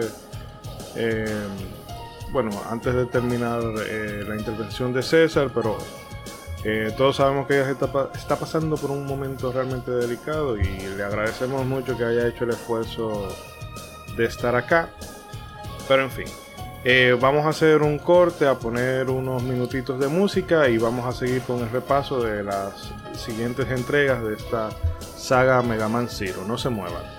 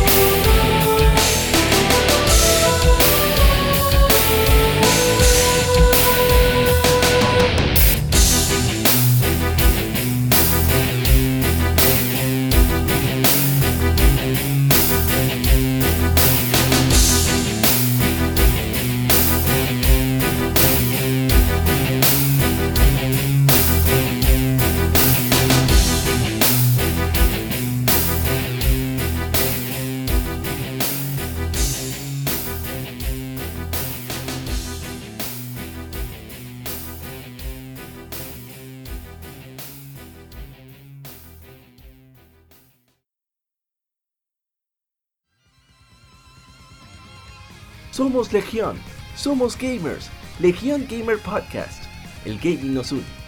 Un podcast enfocado en tratar juegos de actualidad y del pasado con la relevancia que merecen. Puedes escucharnos en iBooks, Spotify, TuneIn y demás plataformas de podcast de tu preferencia buscando Legión Gamer Podcast. Recuerda seguirnos en las redes sociales como Legión Gamer RD. Visita nuestra página de Facebook para que seas parte de nuestros streams de las Gamefemérides, donde conmemoramos algunos títulos jugando en su aniversario. Porque todos jugamos, el gaming nos une. Legión Gamer Podcast.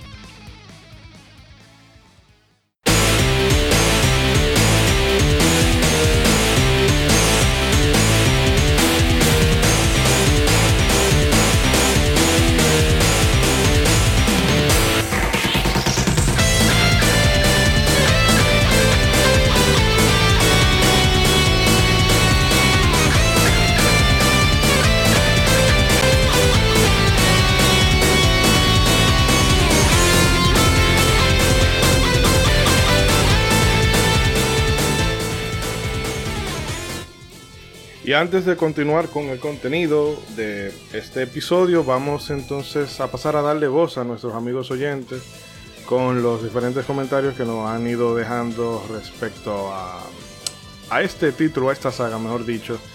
Y nada, César, te paso a ti, Armando. Muy bien, vamos a ver quién se reportó en las redes para comentarnos. Y bueno, por ejemplo, en Facebook, eh, nuestro buen amigo Pablo Nao, eh, cuando ese? Pablo Nao. No me suena. Es ahí un, es otro mexicano. ya sabes que Sí, a- aquí siempre hay lugar para más mexicanos, bro. y, no y traen taco al pastor ni matado. Se lo Sí, estoy tomando en cuenta. Se lo vamos a encargar, no te apures. Ahí el buen Pablo Nao nos comenta, se va a poner bueno. Sí, sí que se está poniendo muy bueno con Mega Man Zero.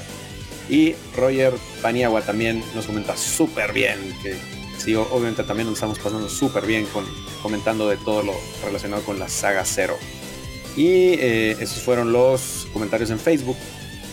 Luego en Instagram, nuestros amigos de Legión Gamer RD nos comentan, eh, no, son, no soy muy fan de este spin-off, perdón, soy de los que siguen esperando Mega Man X9 como buen fan de X, pero el primer eh, juego tuvo una mezcla interesante entre elementos Metroidvania, RPG y el característico gameplay de acción de la serie. Fue una buena muestra de lo que puede hacer el Game Boy Advance. Eh, terminar a los enemigos con el sable era genial porque los partías en dos. Pero ya con el segundo juego eh, me había cansado de las vueltas para conseguir las mejoras con elfos y demás. Sé que es genial, simplemente no es de mis favoritos. No obstante, pienso conseguir la colección para jugarlos. Así que hay un buen apunte de nuestro buen APA, que ahí le mandamos un abrazo, que eh, también nos comenta ahí en un postdata. Eh, dice, y por supuesto que pretendo escucharlos. Escucho todos los episodios de este podcast, aunque sean de juegos que realmente no me interesen mucho para aprender sobre estos. Eh, y nos comenta los ejemplos de Metal Gear Solid, Silent Hill, entre otros. Así que hay un gran abrazo para APA. Y Emer Jam 777 nos comenta Mega Man 0 de Game Boy Advance is on fire. Dice desde el artwork concept art hasta el gameplay. Uf, y sí, la neta que sí, está muy muy bueno. Y esos fueron los comentarios en Instagram. Así que ahora nos vamos para Twitter. Eh, nuestro amigo Alberto Torres. Ah, pues mira, ¿Quién acá, es? el señor ¿Quién es? Stratos. Ese no- eh, un tal Stratos 141. No sé quién es, pero pues nos comentó ahí en Twitter.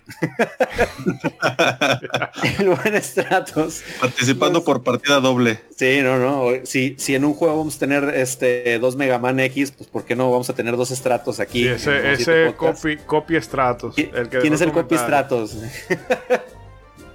este, no, ahí nos comentó. A mí la verdad me dejó encantada esta saga, aunque en su tiempo la dejé un poco aparcada para terminar la X hasta la X6. La terminé tiempo después. Que muchas gracias eh, a o a Copy Stratos, quien sea que nos haya dejado ese tweet. Este, y el buen Chucho eh, nos comenta. eh, Z es combinar Mega Man X con la dificultad elevada, pero no a nivel de Mega Man para NES. Hace poco compré la colección para Switch y no recordaba que fuera tan difícil, más el 02 y el 04. Y eh, también el tío Mega Mixtape, ahí nos comenta también en, eh, cuando estábamos hablando de, de que eh, Iván de Pixel Sonoro tenía mucha experiencia con eh, los tracks y con este con los Mega Man Zero.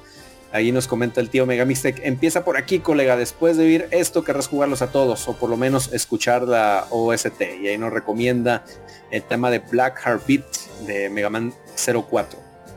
Y eh, el tío Pixel Sonoro también se reportó y nos dice, el caso es que no tengo mucha experiencia con la saga Mega Man, a excepción de los dos primeros de NES y el X6, pero este último fue uno de los juegos que más disfruté del PlayStation 1 y tiene un musicón encima. Y eh, nuestro amigo Nendu, Gendu Netro, Netro, ah, Gendu Neo Retro Gamer, perdóneme, dice, eh, dicen que es medio Metroidvania. ¿Será cierto? Ya eh, opinamos al respecto sobre ese asunto. Y el buen Gacruz, un saludote para él, dice, Cero fue un gran agasajo junto con la que llamábamos Super N portátil, o sea, la Game Boy Advance.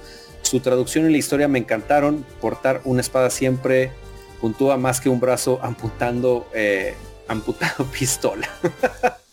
pues bueno, ahí nos dice que el sable, el Z Saber, este, es mejor que un Mega Buster. y esos fueron los comentarios de Twitter, así que ahí están ya los comentarios este, en las redes. Los invitamos a que se sigan reportando ahí a, ya sea en Twitter, en Instagram, en Facebook. Eh, recuerden seguirnos también si, nos escuchan desde México, recuerden seguirnos ahí en la aplicación Freaking. Este, y eh, pues obviamente ya saben que los queremos mucho, les agradecemos bastante el que nos acompañen en las redes y pues ahí nos estamos leyendo ahí en el próximo episodio de Modo 7 Podcast. Eh, pues nada, nuevamente muchísimas gracias a todos los oyentes que se han reportado. nos encanta sobremanera escuchar sobre sus pareceres y aprender un poquito de diferentes perspectivas y demás. Pero como hay mucho que cubrir todavía, vamos entonces a continuar. Y bueno, a pesar de que Inti Create visualizó Mega Man Zero como un título standalone, o sea que era uno y ya soltamos eso, eh, bueno, las buenas ventas hicieron que Capcom le solicitara al estudio eh, que expandieran eh, este universo a una franquicia. ¿Cuándo no? Bueno, yo te pues- dije que ellos no sabían, no tenían control. Era dale para allá, dale para allá, produce que eso es dinero. Todo por el cochino dinero. Y eh, Inti Create, la idea que tenía a priori era de hacer una trilogía. el caso es que Mega Man 02 vio la luz en 2003 y la historia tenía lugar un año después de los eventos del primer título. Luego de batallar por el desierto contra las fuerzas de Neo Arcadia, Zero colapsa y es rescatado por Alpuya, quien a pesar de que son rivales, bueno, pues le tiene cierto respeto y lo salva. Entonces lo lleva hasta las puertas de la base de la resistencia. Allí Zero descubre que el piso es el nuevo líder, mientras que si él sigue trabajando en una nueva forma de energía para solventar la crisis que produjo la guerra. El piso, en cambio, elige un camino un poco más, bueno, un poco no, elige un camino totalmente belicista y bueno, ya sabemos en qué terminó eso. El, sí, bueno, ahorita lo vamos a comentar en más detalle. Perdón, eh, perdón que te interrumpa. Eh, ¿El piso era hembra o varón? Porque yo siempre tuve esa duda. Para mí era varón, pero tiene la cara, es, tiene esa cara de Final Boss. Desde que tú lo ves, tú sabes que este tigre es el Final Boss. No hay forma, es que no hay forma. Desde que ves cómo se mueve ese copetazo, dices, ese es, un Final Boss, sí. el gameplay de Mega Man 02 con cero aspecto de los aspectos generales del anterior pero le da un toque más de profundidad. A diferencia de la primera entrega, donde la calificación solamente te, servía de bragging right. Eh, yo lo acabé en eso, lo acabé en A. Aquí no, ahora tener una nos permitía obtener habilidades de los jefes eh, y esta iban modificando las armas de cero.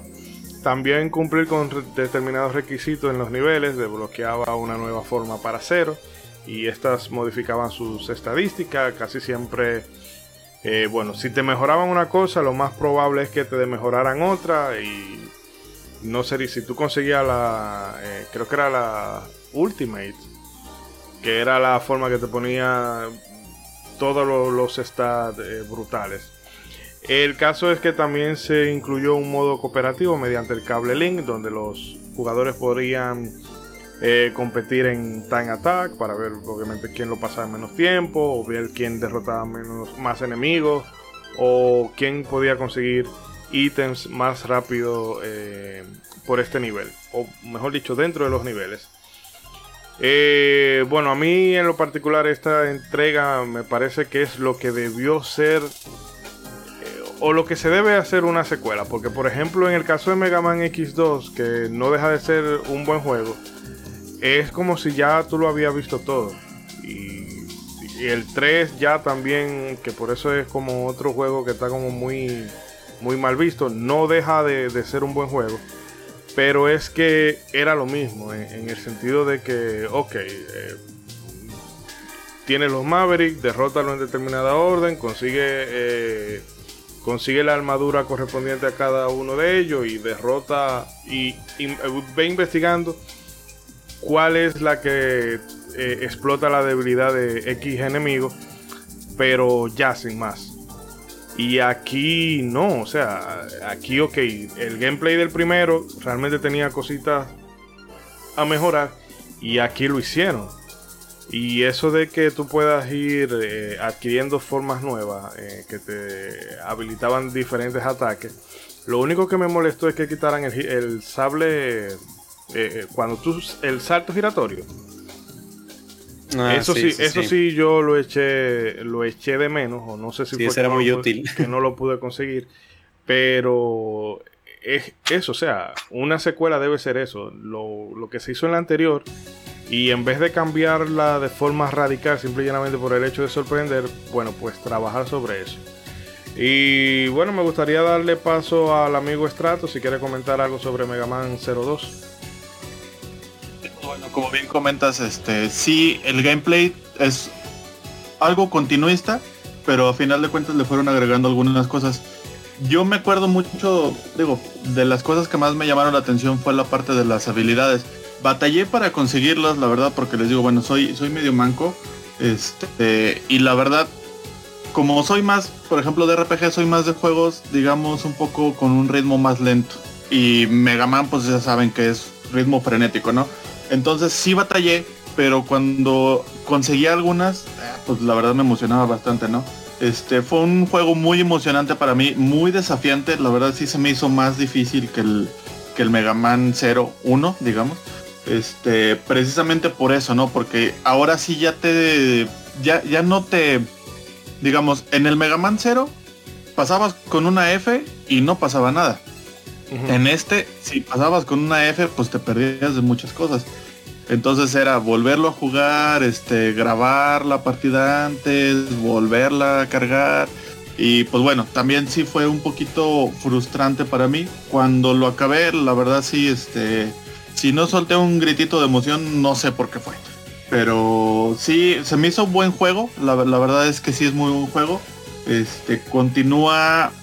Tomó las cosas buenas de Mega Man 0, como bien lo, dices ya. Y sí, definitivamente el piso desde que lo ves, este, dices tú, no, no, no, este es malo, malo, malo, más malo que los camarones echados a perder. más malo que la carne de puerco. Eh, Gregory, andas por ahí. Sí, sí. Brageek, ok. Se me hace, sí, es que tienes que buscar Brageek. Ah, no, sí, el, 2 efectivamente a mí me pareció una muy buena evolución del juego, sin salirse mucho de la línea. Eh, lo mismo, yo vi eh, el, piso que yo pensé, yo juraba que era mujer, pero ahora, ahora que estamos hablando del tema es que me pongo a dudarlo. El punto es que tenía esa cara de malo por todas partes, eso no fue una sorpresa. El juego también me pareció un poco más desafiante en general. Pero ese en particular, eh, no, recuerdo tan bien la historia en verdad. Porque a, pesar de que yo le estaba poniendo más atención cuando lo rejugué, eh, andaba más como en jugar el juego, pasar el juego tal cual así. Pero sí, me parece una excelente evolución y tal como mencionó Isidori al principio, eh, eso es lo que tiene que ser una secuela. Hmm. Bueno, confirmando, por si acaso, es, es varón. Ah, es varón Sí. entonces, ok. No, porque al, fin, al final sí se ve un poco más, pero como tiene el traje, yo digo, bueno, puede ser mujer igual o no, pero, pero sí, ok. Bueno saberlo. No es, no es hombre ni mujer, sino todo lo contrario. Ujú. ok. They, them. En estos tiempos se llamaría el pise. Ajá, El pise. exactamente. El piso, compañero. El compañero del piso. bueno, a mí lo que es realmente eh, en la Mega Man Zero, la, la historia como que era más profunda que la de los anteriores títulos, pero aún así Sí, como que tenía, tenía unas cositas como que estaban como un poquito crudas. Aquí con, con Mega Man 02 como que perfeccionaron eh, la, la narrativa. Porque por ejemplo la historia de, del piso, tú te crees la transformación, no es simple y llanamente, ah bueno, soy, eh, yo era bueno y ahora me volví malo, jaja, porque me sale de mis santos cojones, sino que hay un, un trasfondo de que él quiere dar ese golpe contra Neo Arcadia, pero lo que hay es una masacre de, de apague y vámonos. Y bueno, él siente que no hay ninguna otra forma de poder hacerle frente a esos tigres si no es con un poder mayor y tú te crees la transformación. Eh, eso sí me gustó de esta entrega, que tú tenías como esa intención de seguir jugando. Me, la estoy pasando mal porque me están rompiendo el culo, pero eh, el, el ímpetu de tú saber cómo termina la historia y de conseguir esas habilidades es lo que te motiva, o por lo menos en mi caso, a mí era lo que me motivaba a seguir jugando a pesar de, de la dificultad. Eh, César, si quiere apuntar algo. Eh, no, pues nada más igual, eh, digamos que este fue el Diddy's Conquest, ¿no? De esta saga en el que tomas todo lo del primer juego y lo mejoras. Este, también igual me pareció muy bien como, pues digo, de un proyecto que iba a ser solamente un juego, como que aquí dijeron, oye, no, ¿sabes qué? Hay que desenrollar toda la historia y me pareció, como tú dices, muy acertada la inclusión del el piso y de cómo a través de él la historia se va desarrollando todavía más a través de esta frustración que él tiene de, de no sentirse lo suficientemente poderoso y verse tentado pues, por los baby elves para, para obtener la mother elf este de, de, pues, del cuerpo de original de X para pues ganar eh, sentirse lo más superior posible no Eh, también pues digo como mencionaron hace rato eh, hay ciertas mejoras este por ejemplo, una de las armas cambia. El, esta lanza que tienes en el, en el primer cero cambia al Chain Road, que es como un tipo látigo muy al estilo de Simón Belmont, que también te sirve para colgarte o para... eh, Diablo, sí. Ahora mismo estoy, estoy teniendo flashbacks. Dios mío, qué asco de... de- sí. qué Eso no, no era más un, un arpón. Sí, no, sí, pero que qué nada. asco la sesión en la que tú tenías que balancearte con esa porquería. Ándale, sí. Sí, porque había un punto en el que el juego te hacía usar el Chain Road, pero porque tenías que usarlo, brother. Entonces, sí, sí, era ¿Qué una parte muy pesada. Yo sí eché maldiciones cuando llegué, porque Las- entonces... eh, Me disculpo. No, tú tienes que. eh, se supone. a dif- La gente que se haga la idea del látigo de Castlevania, de Super Castlevania 4, que tú lo tiras eh, en una argolla y te puedes balancear. Aquí es eso mismo, pero imagínate que el control, que el látigo se engancha cuando le da su maldita gana. Sí. Porque tiene que ser una cosa muy, muy, muy precisa para que eh, el pixel quede donde tiene que quedar y tú puedes balancearte. Pero, óyeme, eh, yo entiendo la intención, pero eso, eh, eh, eh, eso Frustró, es cancerígeno, frustró. cancerígeno. Sí, se les fue la mano ahí con, con el pixel perfect ahí. Eh, no, y disculpa la interrupción. Ah, perdón, perdón. No, pues nada más este lo que comentabas de las este de las formas o de las eh, vaya el sistema de formas que por ejemplo el, el X-Form o bueno eh, muchas de las cosas que venía a hacer este juego era eh, más que nada como que equilibrar el gameplay porque por ejemplo con este sistema de formas la X-Form te aumentaba el poder del Buster pero te bajaba la habilidad con la espada la Power Form te ayudaba a hacer más daño, pero te bajaba la velocidad. Este, y por ejemplo, la Active Form te da más velocidad. Este, y puedes hacer eh, un spin en el aire y este. Y también, creo que también este es el que te ayuda a hacer el spin en el piso, ¿eh? Mm, Bueno, el primero, según yo. Yo realmente no llegué a sacar tantas porque como tenía que preparar el programa y demás, yo fui muy a la carrera. Yo lo Sí, que saqué lo saqué y lo que no se quedó. Pero sí, la verdad, pues es una entrega que supo, en mi opinión, supo continuar muy bien este, lo, estipulado por el primer juego. Y pues fue un, una buena excusa para seguir este, desentramando todo el telenovelón que, que era la historia de, de Mega Man Zero. Y bueno, luego de- del éxito del segundo, en, 2004, en el 2004 Inti Creates lanza Mega Man 03, título eh, con el que ellos pensaban que le iban a dar cierre a esta subsaga. Y en Oh, esta sí. ocasión la historia nos situaba dos meses después de la derrota del piso. Hoy que no eh, olvidé mencionar que el principio de Mega Man 0 es para mí, del Mega Man 02, es para mí el mejor. o sea, cómo va Zero con la capa y todo eso por el desierto, es brutal, brutal. Deja tú, es eso este, todavía acompañado por el track Departure o Sand Wilderness, o sea, el, del, el del opening stage. No, Sí. no, no, señor, señor track. Bueno, el caso es que la historia de Mega Man 03 eh, nos llevaba, ¿verdad? Después de todo, a ver lo que ocurría después de los eventos con el piso. Eh, la Resistencia y Neo Arcadia han logrado una tregua luego de que una estación espacial se estrellara en la Tierra. En ella llegan Omega y el Dr. Whale, que habíamos comentado anteriormente.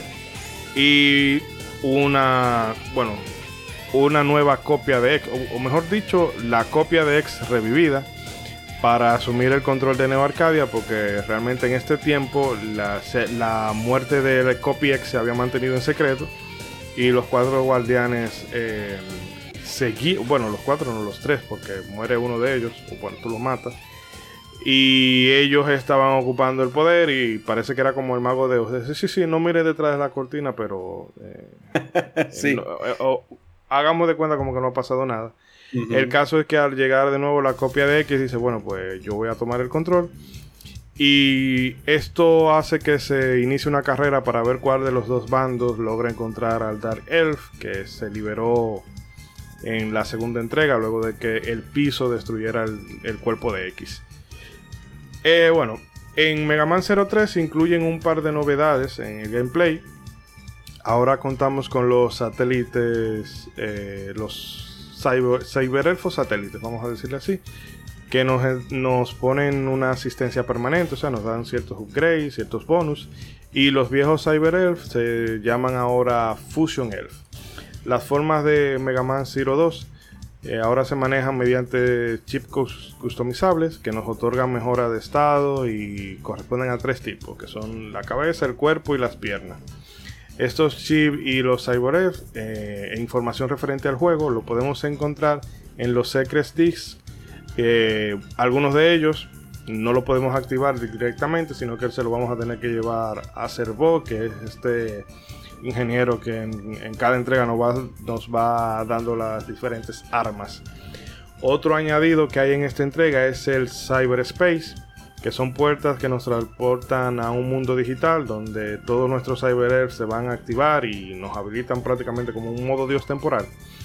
Eh, lo único que si tú utilizas este recurso, bueno, pues el ranking te- se te va a ver afectado. Además de esto, se incluyen 7 minijuegos que se te van desbloqueando en la medida que tú vas terminando el juego bajo determinadas condiciones.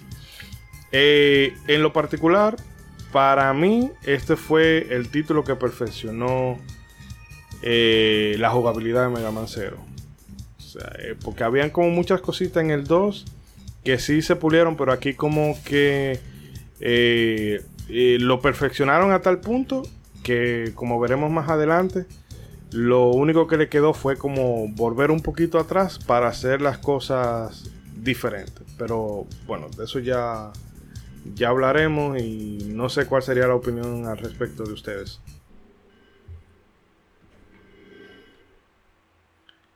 Pues Eh, bueno, ah. vamos. eh, bueno, eh, yo, ahí disculpen si me adelanté. No, Pero- no, no, no, no, El invitado Este primero. juego, la verdad, creo que fue. Fácilmente pudo haber terminado Mega Man 0 aquí y, sin problema. Este, yo la verdad de aquí no tengo mucho que comentar en la parte de lo que es el, el gameplay y todo eso, porque bueno, a final de cuentas continúa con, con cosas que ya venían en los anteriores, aunque pues sí, sí evolucionan un poquito. Pero la verdad de este juego lo que me encantó a mí fue la historia, porque es la historia, digamos, final de Zero, eh, digamos del cuerpo original de Zero, así como Mega Man, como el cuerpo de X ya se destruyó en el anterior, en este se destruye el, el, el cuerpo original de Zero. Eh, y la verdad esta parte de la historia a mí me, me voló la cabeza, ¿no? Este, y, y hasta la fecha sigo releyendo y volviéndolo a jugar más que nada para llegar a esa parte este, donde se, se desvela todo lo que pasó ya con, con Zero oficialmente. Eh, su cuerpo y, cómo se destruye y, bueno, aquí es donde se ve la parte donde dice, donde, donde mencionaba hace rato que en las guerras elfos o después de las guerras elfos se cambió la, el, alma de Zero a otro cuerpo y pues bueno, eso, eso también es, es muy padre porque al final de cuentas en un principio querían hacer a X, eh, como decía este, ay, Brajic, eh, decía que uno juega luego con la intención de que el bueno se vuelve malo. Aquí, bueno, hicieron una copia de X donde volvieron malo a, entre comillas a X. Y en este caso, la copia es la que continúa siendo el bueno y el, el original, digamos, que es el que se vuelve malo, aun cuando sabemos que mentalmente el, el- el original pues sigue siendo tú. eh, Bragic o César, si quieren comentar algo. Sí, voy muy de la, ma- muy de la mano con, con lo que dice él sobre que bien pudo ser el cierre. De hecho, cuando yo terminé esa entrega, yo pensé que, espérate, hay una 4 porque me extrañó que hubiera una 4. Bueno, no a nivel comercial, sino en cuanto a historia. Así que sí, y creo que también es el título que más disfruté. No sé si sea el mejor, pero para mí el que yo más disfruté de- de las cuatro entregas. Eh, en cuanto a gameplay, la- misma historia también me pareció como la- lo más interesante de todo. Eh, eso sí, tenía una confusión. Pensé, iba a mencionar algo de, de un, de un Maverick que era como un ave fénix, pero creo que ese es de la 2 realmente, no de la tercera. Phoenix Magnion, que Ajá, el exacto. combate, el- o sea, tiene un patrón rarísimo, pero... Eso iba, a- iba a mencionar, era, la- era ahorita que debí mencionarlo, pero como me acordé no, ahora y pensaba ahora, que era de ahora, tercera, yo no sé si es que yo soy manco, pero yo pasé una lucha para ganarle a ese tipo. No sé si fue que vi mal, el- el- el- exactamente, el patrón era, ra- era raro. Pero Es que na- tenía- tenía que mencionarlo, era, era- era incómodo. Yo, yo pasé mucha lucha. Y Ok. par de piques, maldiciones, tiré por ahí. Los Mavericks tienen buenos patrones, o sea, es, es muy interesante los patrones que tienen los Mavericks a los que te enfrentas. Sí, tal cual. Pero yo en particular ese yo creo que tardé más en, en- en encontrarle el punto que a los otros. No sé Sí. por qué. Él tenía un, un factor regenerativo, algo así, no recuerdo bien, no. No, lo que pasa es que eh, si tú lo atacas, él lo va, lo va a esquivar. Entonces, yo lo que hacía era esperarlo cuando él venía haciendo su Psycho Crusher de fuego. Sí, sí. Eh, ahí yo lo, lo paraba con el chip porque de otra manera era como que no... Porque Al tú no final sabes logré- si le puedo dar ahora, pero entonces Eh, eh, se me esquiva, pero entonces después sí tú, tú le puedes dar. En fin, es como un poco confuso. al final le gané, pero eh, definitivamente hasta llega a pasar un ching el juego porque yo, estaba que no podía. Pero bueno, volviendo con el, el 3, en general es el que más he disfrutado, en, en todo, en todos los aspectos, sin duda. No, a mí el, fue la entrega donde mejor se implementaron los elfos. Eh, porque Sí, porque esa es otra cosa. Ah, perdón que te interrumpiera de nuevo. Eh, eh, los elf yo no lo entendía muy bien. Yo miraba, pretendía, dije que buscándole la lógica, pero yo ponía, elegí un par ahí, a ver si funcionaban o no. No entendía. Nada más lo que te, te como que te regeneraban, te daban vida y eso. Eso era lo único que yo comprendía. Pero aquí como que lo llegué a ver más útil, no sé, por lo que tú mencionaste, que ahora tenían como otras funciones. Pero esos son nuevos, según tú dijiste, por lo que vi. No eran los lo clásicos elf que habían al principio. Pero aquí sí, como que de misma utilidad.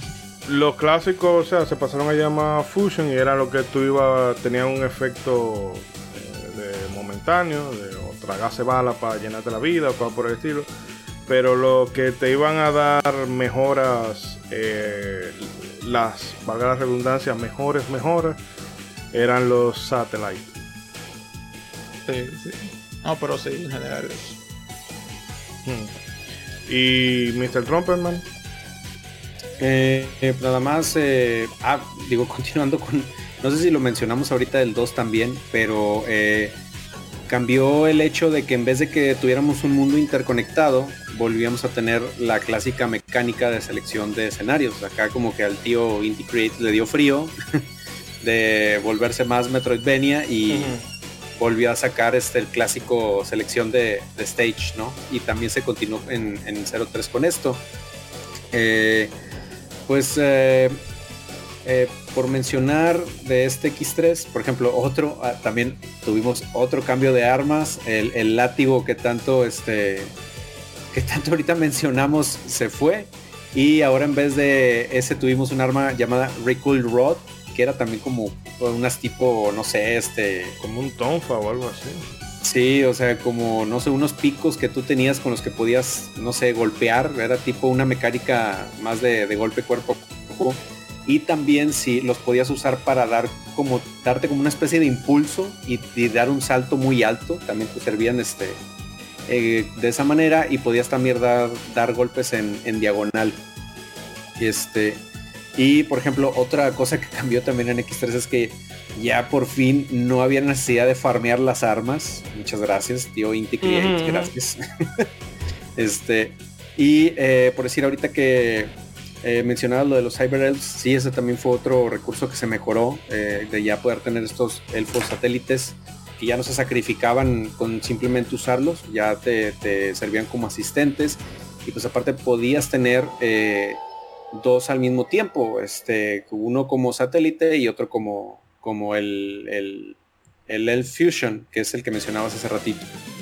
Este, y pues también lo que mencionabas a, hace rato del, del, cyberspace, que al momento de que entrabas, pues todos los eh, elfos que tenías se te equipaban y pues era así que entrabas, como decía Ishidori, en, en modo bot.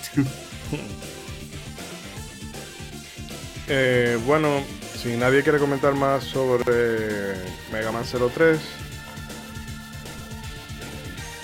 bueno, pues entonces no, pasamos a la última entrega que, eh, como habíamos mencionado anteriormente, Inti Create tenía la intención de hacer una trilogía, pero luego de presiones por parte de Capcom, eh, Inti lanzó Mega Man 04 para el año 2004, aunque se aseguraron de que esta fuera la última entrega de la saga. Esta vez la historia arrancaba cuando eh, Neo Arcadia quedaba gobernada de forma dictatorial por el Dr. Whale y bueno, algunos humanos huyen del lugar para encontrar un hábitat adecuado para ellos.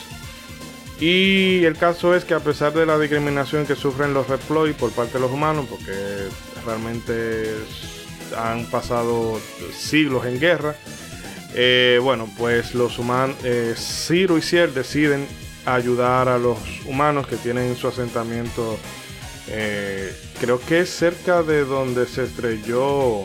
Es en la zona cero.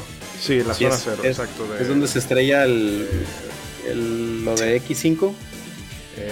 se me olvida el nombre de, de, la estación esa, pero el caso es que los humanos Eura, que están viviendo ahí. Eurasia. Eurasia, sí. Eurasia, sí.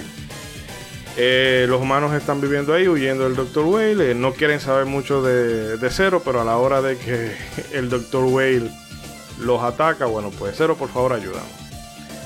El caso es que eh, la fórmula base de los Mega Man Zero sigue presente aquí, aunque se le hicieron algunos ligeros cambios al, gameplay. Por ejemplo, ahora hay un sistema climático que puede asistirnos en algunos niveles o incluso para ayudar eh, a encontrar determinadas mejoras.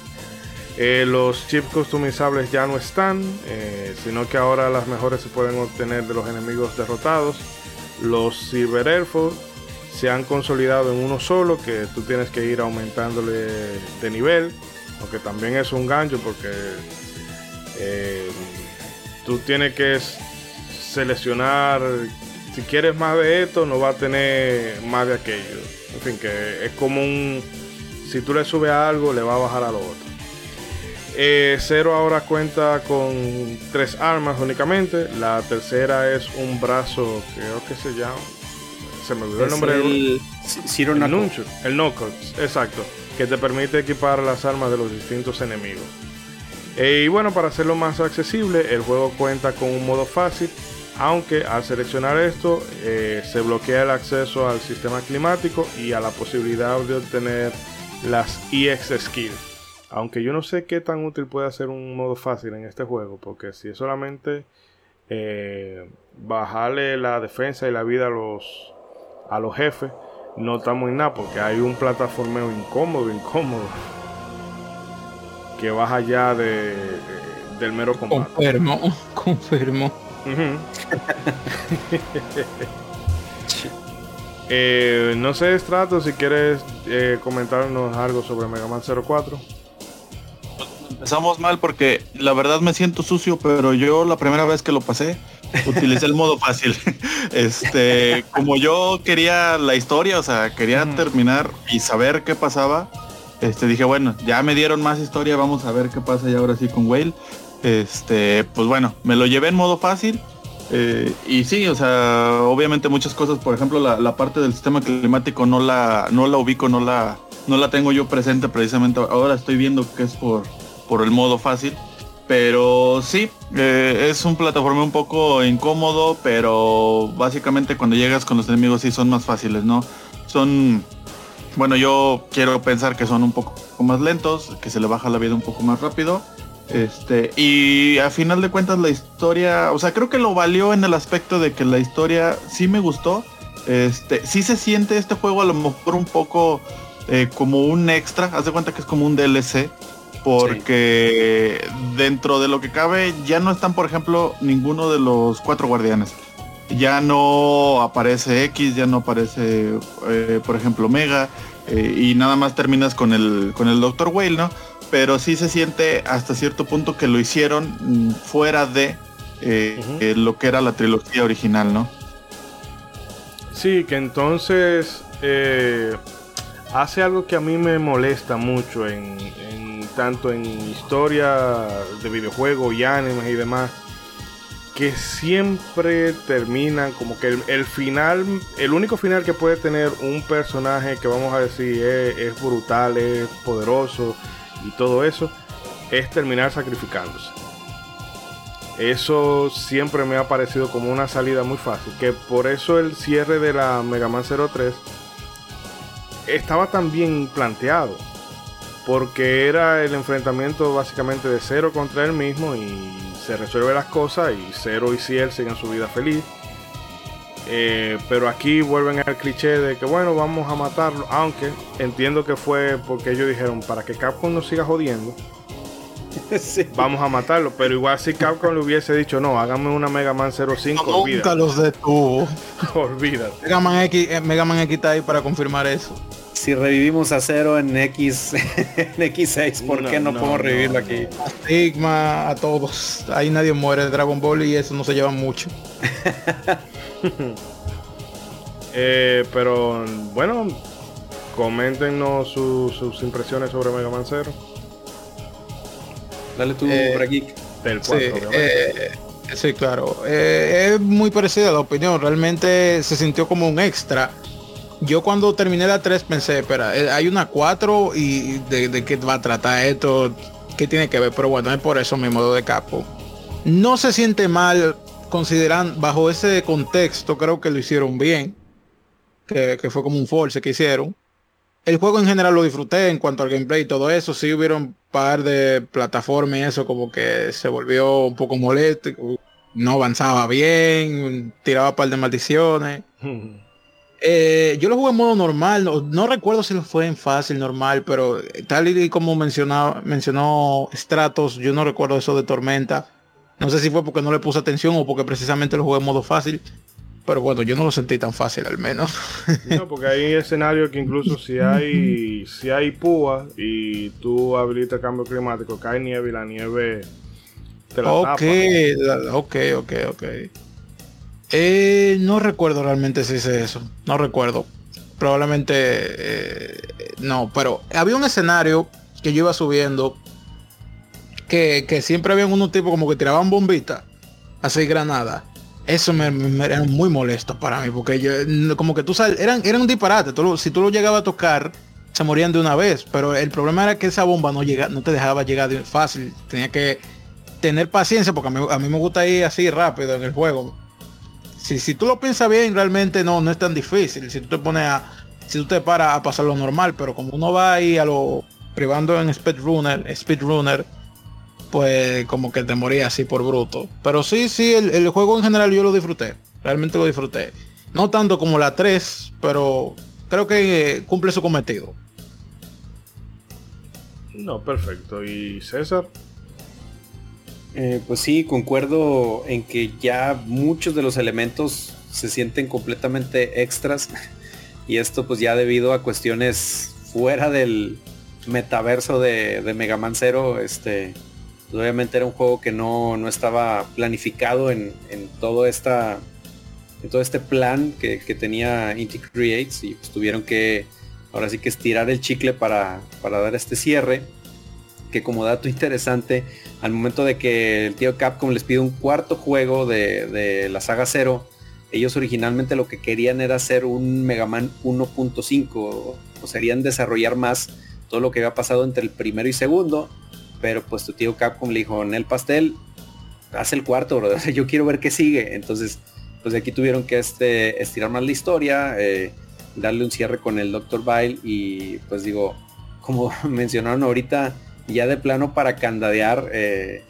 lo- los de Inti Creates dijeron, pues sabes qué, pues aquí ya, aquí ya mejor lo matamos porque si no, no, si no vamos a tener Mega Man 06. Entonces sí es muy lamentable que, o sea, el, ya vaya el destino de cero ya se había cerrado en el anterior juego, pues digamos, este, con todo lo que había pasado con, con Omega.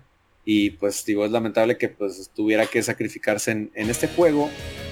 Pero pues también es, es un cierre dramático para una historia muy, muy dramática, este, que fue Mega Man Zero. Este, sí me acuerdo que la primera vez que, pues, eh, ese, ese final en el que pues ya si él se va este, a ver las estrellas donde están cayendo los, los pedazos de la, de la Ragnarok, este, con la que Bail quería este, destruir eh, el, el asentamiento de los supervivientes. Y pues ya después dices, pues bueno, a lo mejor pudo escapar, pero pues ya luego te ponen ese plano con el casco de cero todo destrozado y dices, híjole, no, no puede ser, no puede ser mi corazón. Este, pero pues la verdad es que, pues digo, eh, afortunadamente es una saga que tuvo su cierre, probablemente no el que hubiésemos querido, digo, la verdad a mí sí, creo que fue un cierre que sí me, no me desagrada tanto, pero Sigue siendo Pues mejor que X6. Sí, Eh, o bueno, al menos tiene un cierre. Te digo, lo que se valora mucho de, de, de esto es que pues al fin a una de las sagas de, de Mega Man le pudieron dar este, pudieron completar el ciclo, o sea, y lo, lo pudieron concluir. Le, le- le dieron ese, ese cierre con, pues con drama, ¿no? Y pues la verdad es que sí, sí fue un juego que pues disfruté. La batalla final, la verdad es que a mí me gustó mucho. Este, es, una batalla pues, muy, muy épica, este, con, con el Ragnarok cayendo, este, con Ciel diciéndote, pues ya teletranspórtate, para, todavía te podemos salvar y, y ser de que no, es que si no lo, si no lo derroto aquí, nos va a seguir este, trayendo problemas, entonces pues ni modo, me voy a tener que sacrificar. Sí, la verdad es que sí, es, es un cierre que disfruté ahí mucho de la, de la saga Cero.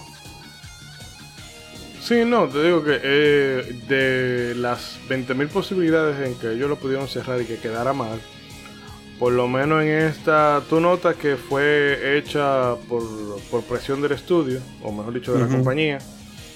Eh, pero por lo menos lo hicieron de la mejor manera que fue posible, porque con todo y todo, eh, el juego sigue siendo muy bueno, aunque ya para esa para ese punto ya tú lo has visto todo y algunos de los cambios no te terminan de convencer, que lo tuvieron que hacer más que nada, perdón, por el hecho de, de no repetirse.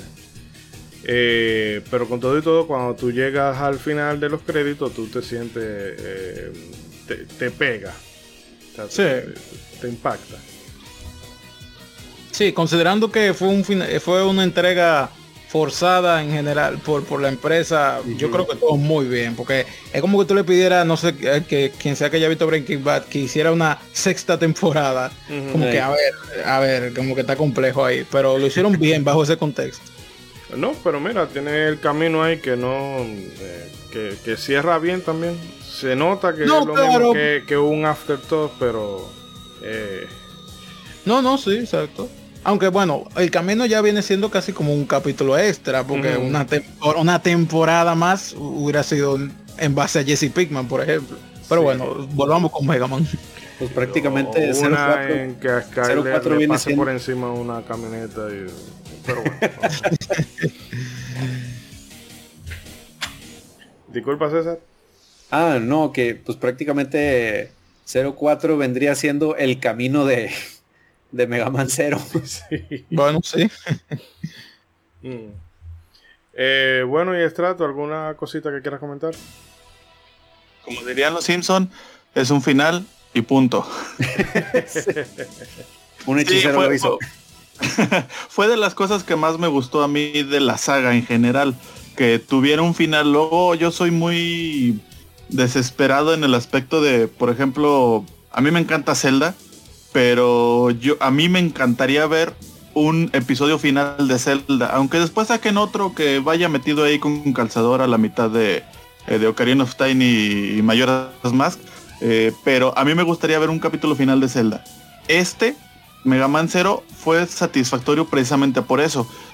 A final de cuentas, Mega Man, de saga clásica y Mega Man X, eh, o sea, los estiraban, los estiraban, los estiraban y no veías tú un final eh, palpable ni tangible. Y en este caso, desde la tercera lo ves y con la cuarta es ya un punto eh, final, un cierre final, que ya después quisieron hacer algo con, con ZX, pero bueno, eso ya es algo que no existe pero lo que fue cero, eso es lo que más me encantó, que tuvo, como bien dice César, tuvo un cierre. A lo mejor hubiera podido ver un cierre más feliz, un cierre más triste, pero hubo un cierre.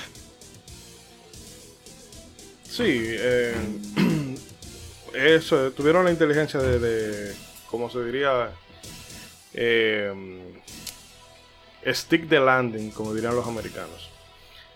Eh, bueno, si nadie tiene más que comentar, podemos hacer un corte aquí y ya en el siguiente bloque con las conclusiones vamos dando nuestra, eh, nuestras impresiones finales, salvo que alguien quiera apuntillar algo extra.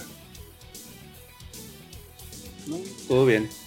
Bueno, pues eh, venimos entonces con las despedidas y un millón de gracias por seguir con nosotros hasta este punto. No se muevan que, bueno, hay, hay escena post crédito también. Ya volvemos.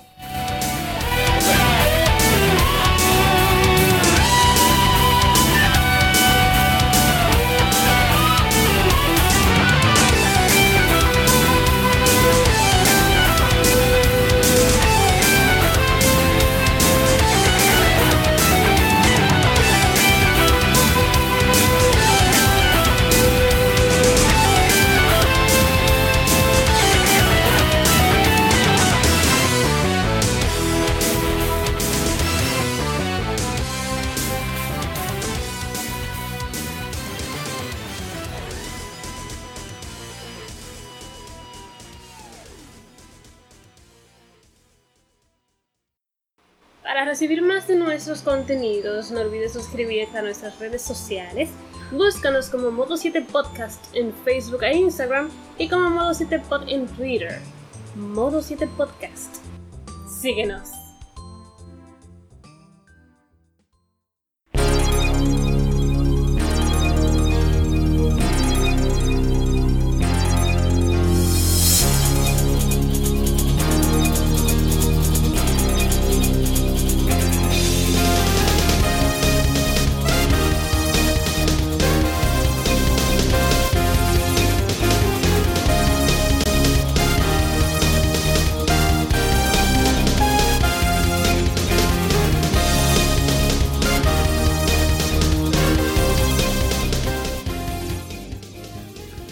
Bien, amigas y amigos, eso es todo por esta ocasión. Hemos hecho un recorrido, eh, bueno, con todo y todo ha quedado breve para tomando en cuenta nuestros estándares y haber sido cuatro juegos. Pero creo que lo hemos abordado con, el respeto y el tratamiento que se merecen. Y bueno, eh, toca la triste despedida. Estrato, nuevamente un, placer y muchísimas gracias por acceder a la invitación y ha sido un verdadero gustazo tenerte por aquí. Sabe que tienes las puertas abiertas. Y nada, em, no sé, despídete y reitera eh, tus redes y, y dónde la gente te puede ubicar. Exacto, muchas gracias por, por haberme invitado. La verdad estoy muy contento de haber estado aquí. Me apunto de una vez para cuando hagan el especial de Pokémon. Ese juego sí, aquí me tienen. Eh, ah, bueno, ahí ya ahí está la Trifuerza. Uno más. Muy bien. sí, que desde que escuché el, podcast pasado de los JRPG dije, en ese tengo que estar yo ahí con ellos. hay que hacer eso. Ah, apuntadísimo. Perfecto. Este, y pues bueno, de mis redes sociales, este, la, la personal, que es ahorita donde estoy más, más enfocado, en, en Twitter es Strato 141, Instagram eh, en todos lados es Estrato 141. Eh, la página, bueno, el, Twitter del podcast es podcast estamos y el Facebook es podcast la reta todavía. Nos pueden encontrar, bueno, me pueden encontrar en el podcast, en lo que es Evox, en lo que es Spotify y Google Podcast. Eh, y pues bueno, ahí espero que le den una, oportunidad a, mi podcast, que de hecho justo el día de hoy que estamos grabando esto, acaba de salir el de Secret of Evermore. Entonces espero que lo, lo disfruten. espero haberle dado el, tratamiento adecuado. Pero sí, este, ahí, salió ya ese, ese podcast. Y bueno, espero que lo disfruten y que le den una oportunidad, este, ahora sí que me ayuden a hacer crecer el, proyecto. Sí, no, esperemos que la gente se acerque y de todas maneras tú sabes que por aquí, eh, si, si, tiene cualquier promo o lo que sea, mándala y se mete en uno de esos cortes que tenemos. Y se creó Evermore, que lo decía ahorita en Twitter, que es de esos juegos que la gente le cayó encima por no ser algo que no estaba obligado a hacer. Porque la gente se ha quedado con, no, que, eso es un, un sucedáneo de Seiken Densetsu 3, cuando no era así. O sea, las razones por las que se creó Mana 2 no llegó a América no tiene nada que ver con Secret Evermore, pero bueno. Eh, un día nosotros también por aquí tenemos que traer ese juego y no sé, vamos a ver. Eh, no sé cuándo lo haríamos, pero a ver si es posible hacerlo contigo, ya que, tenemos el antecedente. Y bueno, eh, nada, César. comentarios finales y despedidas. Sí, claro. Eh, ya se me andaba pasando eh, ahí comentar otra curiosidad Club Nintendera que la segunda mención que tenemos de la revista Club Nintendo de Mega Man Zero es en el reporte del E3 del 2002, donde nos daban un pequeño avance de cómo iba el desarrollo de, Mega Man Zero. Este, Ahí nos daban las primeras pinceladas. Y luego ya a que fue, esa fue en la revista de julio del 2002, el año 11 número 7. Y luego ya eh, para noviembre del 2002, este, que es la año 11, número 11, eh, ahí ya por fin tenemos en la sección a fondo, y ahora sí a Mega Man Zero y con ya un review como debe de ser, donde ya nos daban pues todo lo que iban a ser las mecánicas del juego y todo eso. O sea, ahí quedaron esas dos curiosidades, como quiera les vamos a estar pasando este, los, eh, los pantallazos para que ahí puedan verlos en las redes sociales. Y pues nada más como apunte final, eh, la verdad es que pues ha sido padrísimo poder hablar de una de mis sagas favoritas del universo de Mega Man, la cual tiene una historia que desde el principio me cautivó, que no me canso de leer de las guerras élficas y no me canso de leer de todo lo que pasa durante esta saga de Cero. Eh, el arte a día de hoy me encanta, eh, me, me, me, gusta mucho todo el, todo el diseño gráfico que tiene Mega Man Zero. me da mucho gusto que Ah, hay una saga en el universo de Mega Man que pudo tener su conclusión. Para mí tiene un valor muy alto que al menos con esta saga pudieron darle el cierre eh, que, merecía. Este, y que pues otras sagas como lo son la X, la Legends, este, inclusive la Advent, este, pues merecen tener ese cierre y que lamentablemente aún no lo tenemos, ojalá. Pero este, pues es una saga que va a perdurar. Eh, afortunadamente tenemos todavía los relanzamientos este, para consolas actuales. Entonces, si ahí tienen la oportunidad, este, obviamente denle, denle una chance a, los Mega Man Zero si es que no los han jugado. Y pues nada, un gustazo este, estar con todos mis compañeros. Este, hay un gustazo poder platicar de este juegazo y pues obviamente también un gustazo contar con todos ustedes y pues obviamente aquí nos estaremos escuchando en la próxima. Y bueno, Bragi, eh, despide también y reitera a la gente donde también pueden ubicarte en YouTube. Sí, eh, en YouTube tal cual tengo un canal que se llama Bragic, así mismo, Bra con, con B de burro y Jig de la palabra Jig, G-K. Ahí hablamos de anime, de películas, de videojuegos, por supuesto. Eh, por ahí ya cuando suban este, se supone que habré, subido un video donde hablo de series y películas y, libros. Eh, ese tema que es un poco polémico, pero bueno, sin miedo al éxito. Eh, pero un placer, la verdad, hablar de este, de este juego, Mega Man Zero hay muchos spin-offs que normalmente suelen ser o una basura y algunos un acierto y por suerte este fue un grandísimo acierto eh, de, ley había que hacer eh, había que hablar de este juego y, el que no lo ha jugado pues no esperando dele. Es fácilmente para muchos incluso lo mejor de que hay en toda la, saga de, Mega Man. No no vayan con esa expectativa quizá de que sea el mejor pero de que es muy bueno definitivamente lo es. Hay que darle un chance. Sí, lleven su tubito de vaselina por cualquier cosa. por si acaso. Eh, nada, queridos amigos oyentes, un millón de gracias a todos por la escucha, eh, a la gente que nos escucha, bueno, sí, a ustedes amigos que nos escuchan en eh, Apple Podcast, si pueden dejarnos una reseñita por ahí, aunque sea diciendo, mira, ustedes se hablan mierda, balsa de baboso, en realidad nos ayudaría con ustedes. No tienen idea para llegar a la difusión y quiero agradecer de verdad a la gente de, Venezuela, Panamá y Perú que nos han tenido eh, en el top bastante en esto, estas últimas semanas. Así que por favor rompan la barrera comunicacional y déjennos saber que, ustedes están ahí. Eh, de nuevo, esta es una saga que quizás sea llover sobre mojado, pero es un producto eh, muy a la altura de todo lo que era Mega Man y yo diría que si se compara entrega por entrega eh, va a quedar por encima de muchísimas a pesar de que es un poco derivativa en algunos aspectos jugables pero es bueno ver ese esfuerzo que ellos hicieron de vamos a no distanciarnos mucho de, de lo que nos hace popular pero vamos a tratar de dar, de dar el giro. A veces daban con cosas que no terminaban de cuajar, a veces hacían cosas horribles, como ese maldito eh, con el recoil, creo que era el recoil, el recoil rod. Bueno, en fin, esa, esa desgracia que eh, no sirve para columpiarse, pero cuando brilla eh, brilla de forma majestuosa. En tanto la música, lo visual, que es muy representativo de lo que era eh, el Game Boy y el Game Boy Advance en los años 2000. En fin, que vamos a no, abundar mucho y quedemos en que es una saga bastante redonda y muy sólida.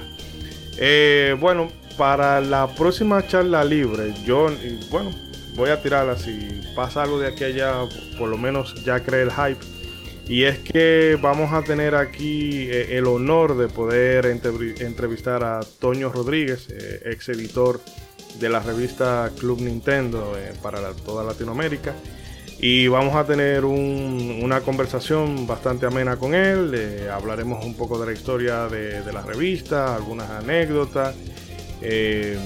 tal vez recordar también un poquito la, la figura de Gus. En fin, que para todos aquellos que crecimos con esa revista en una época donde YouTube eh, no estaba, donde tú tenías que esperar mes con mes a que te llegara la información y a veces con mucho retraso y, ni hablar de esos juegos que se anunciaban pero que luego terminaban quedándose por allá por Japón.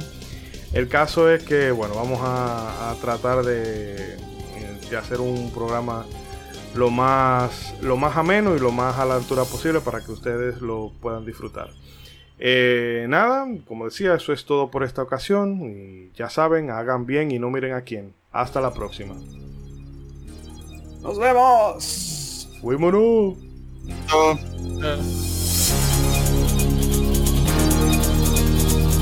Entonces el piso es el piso la o la pizza. No, el, el, O le pisé. Francés. No soy el piso, soy el piso. Ah, ok, pues ven, los Cyberales siguen atacando y.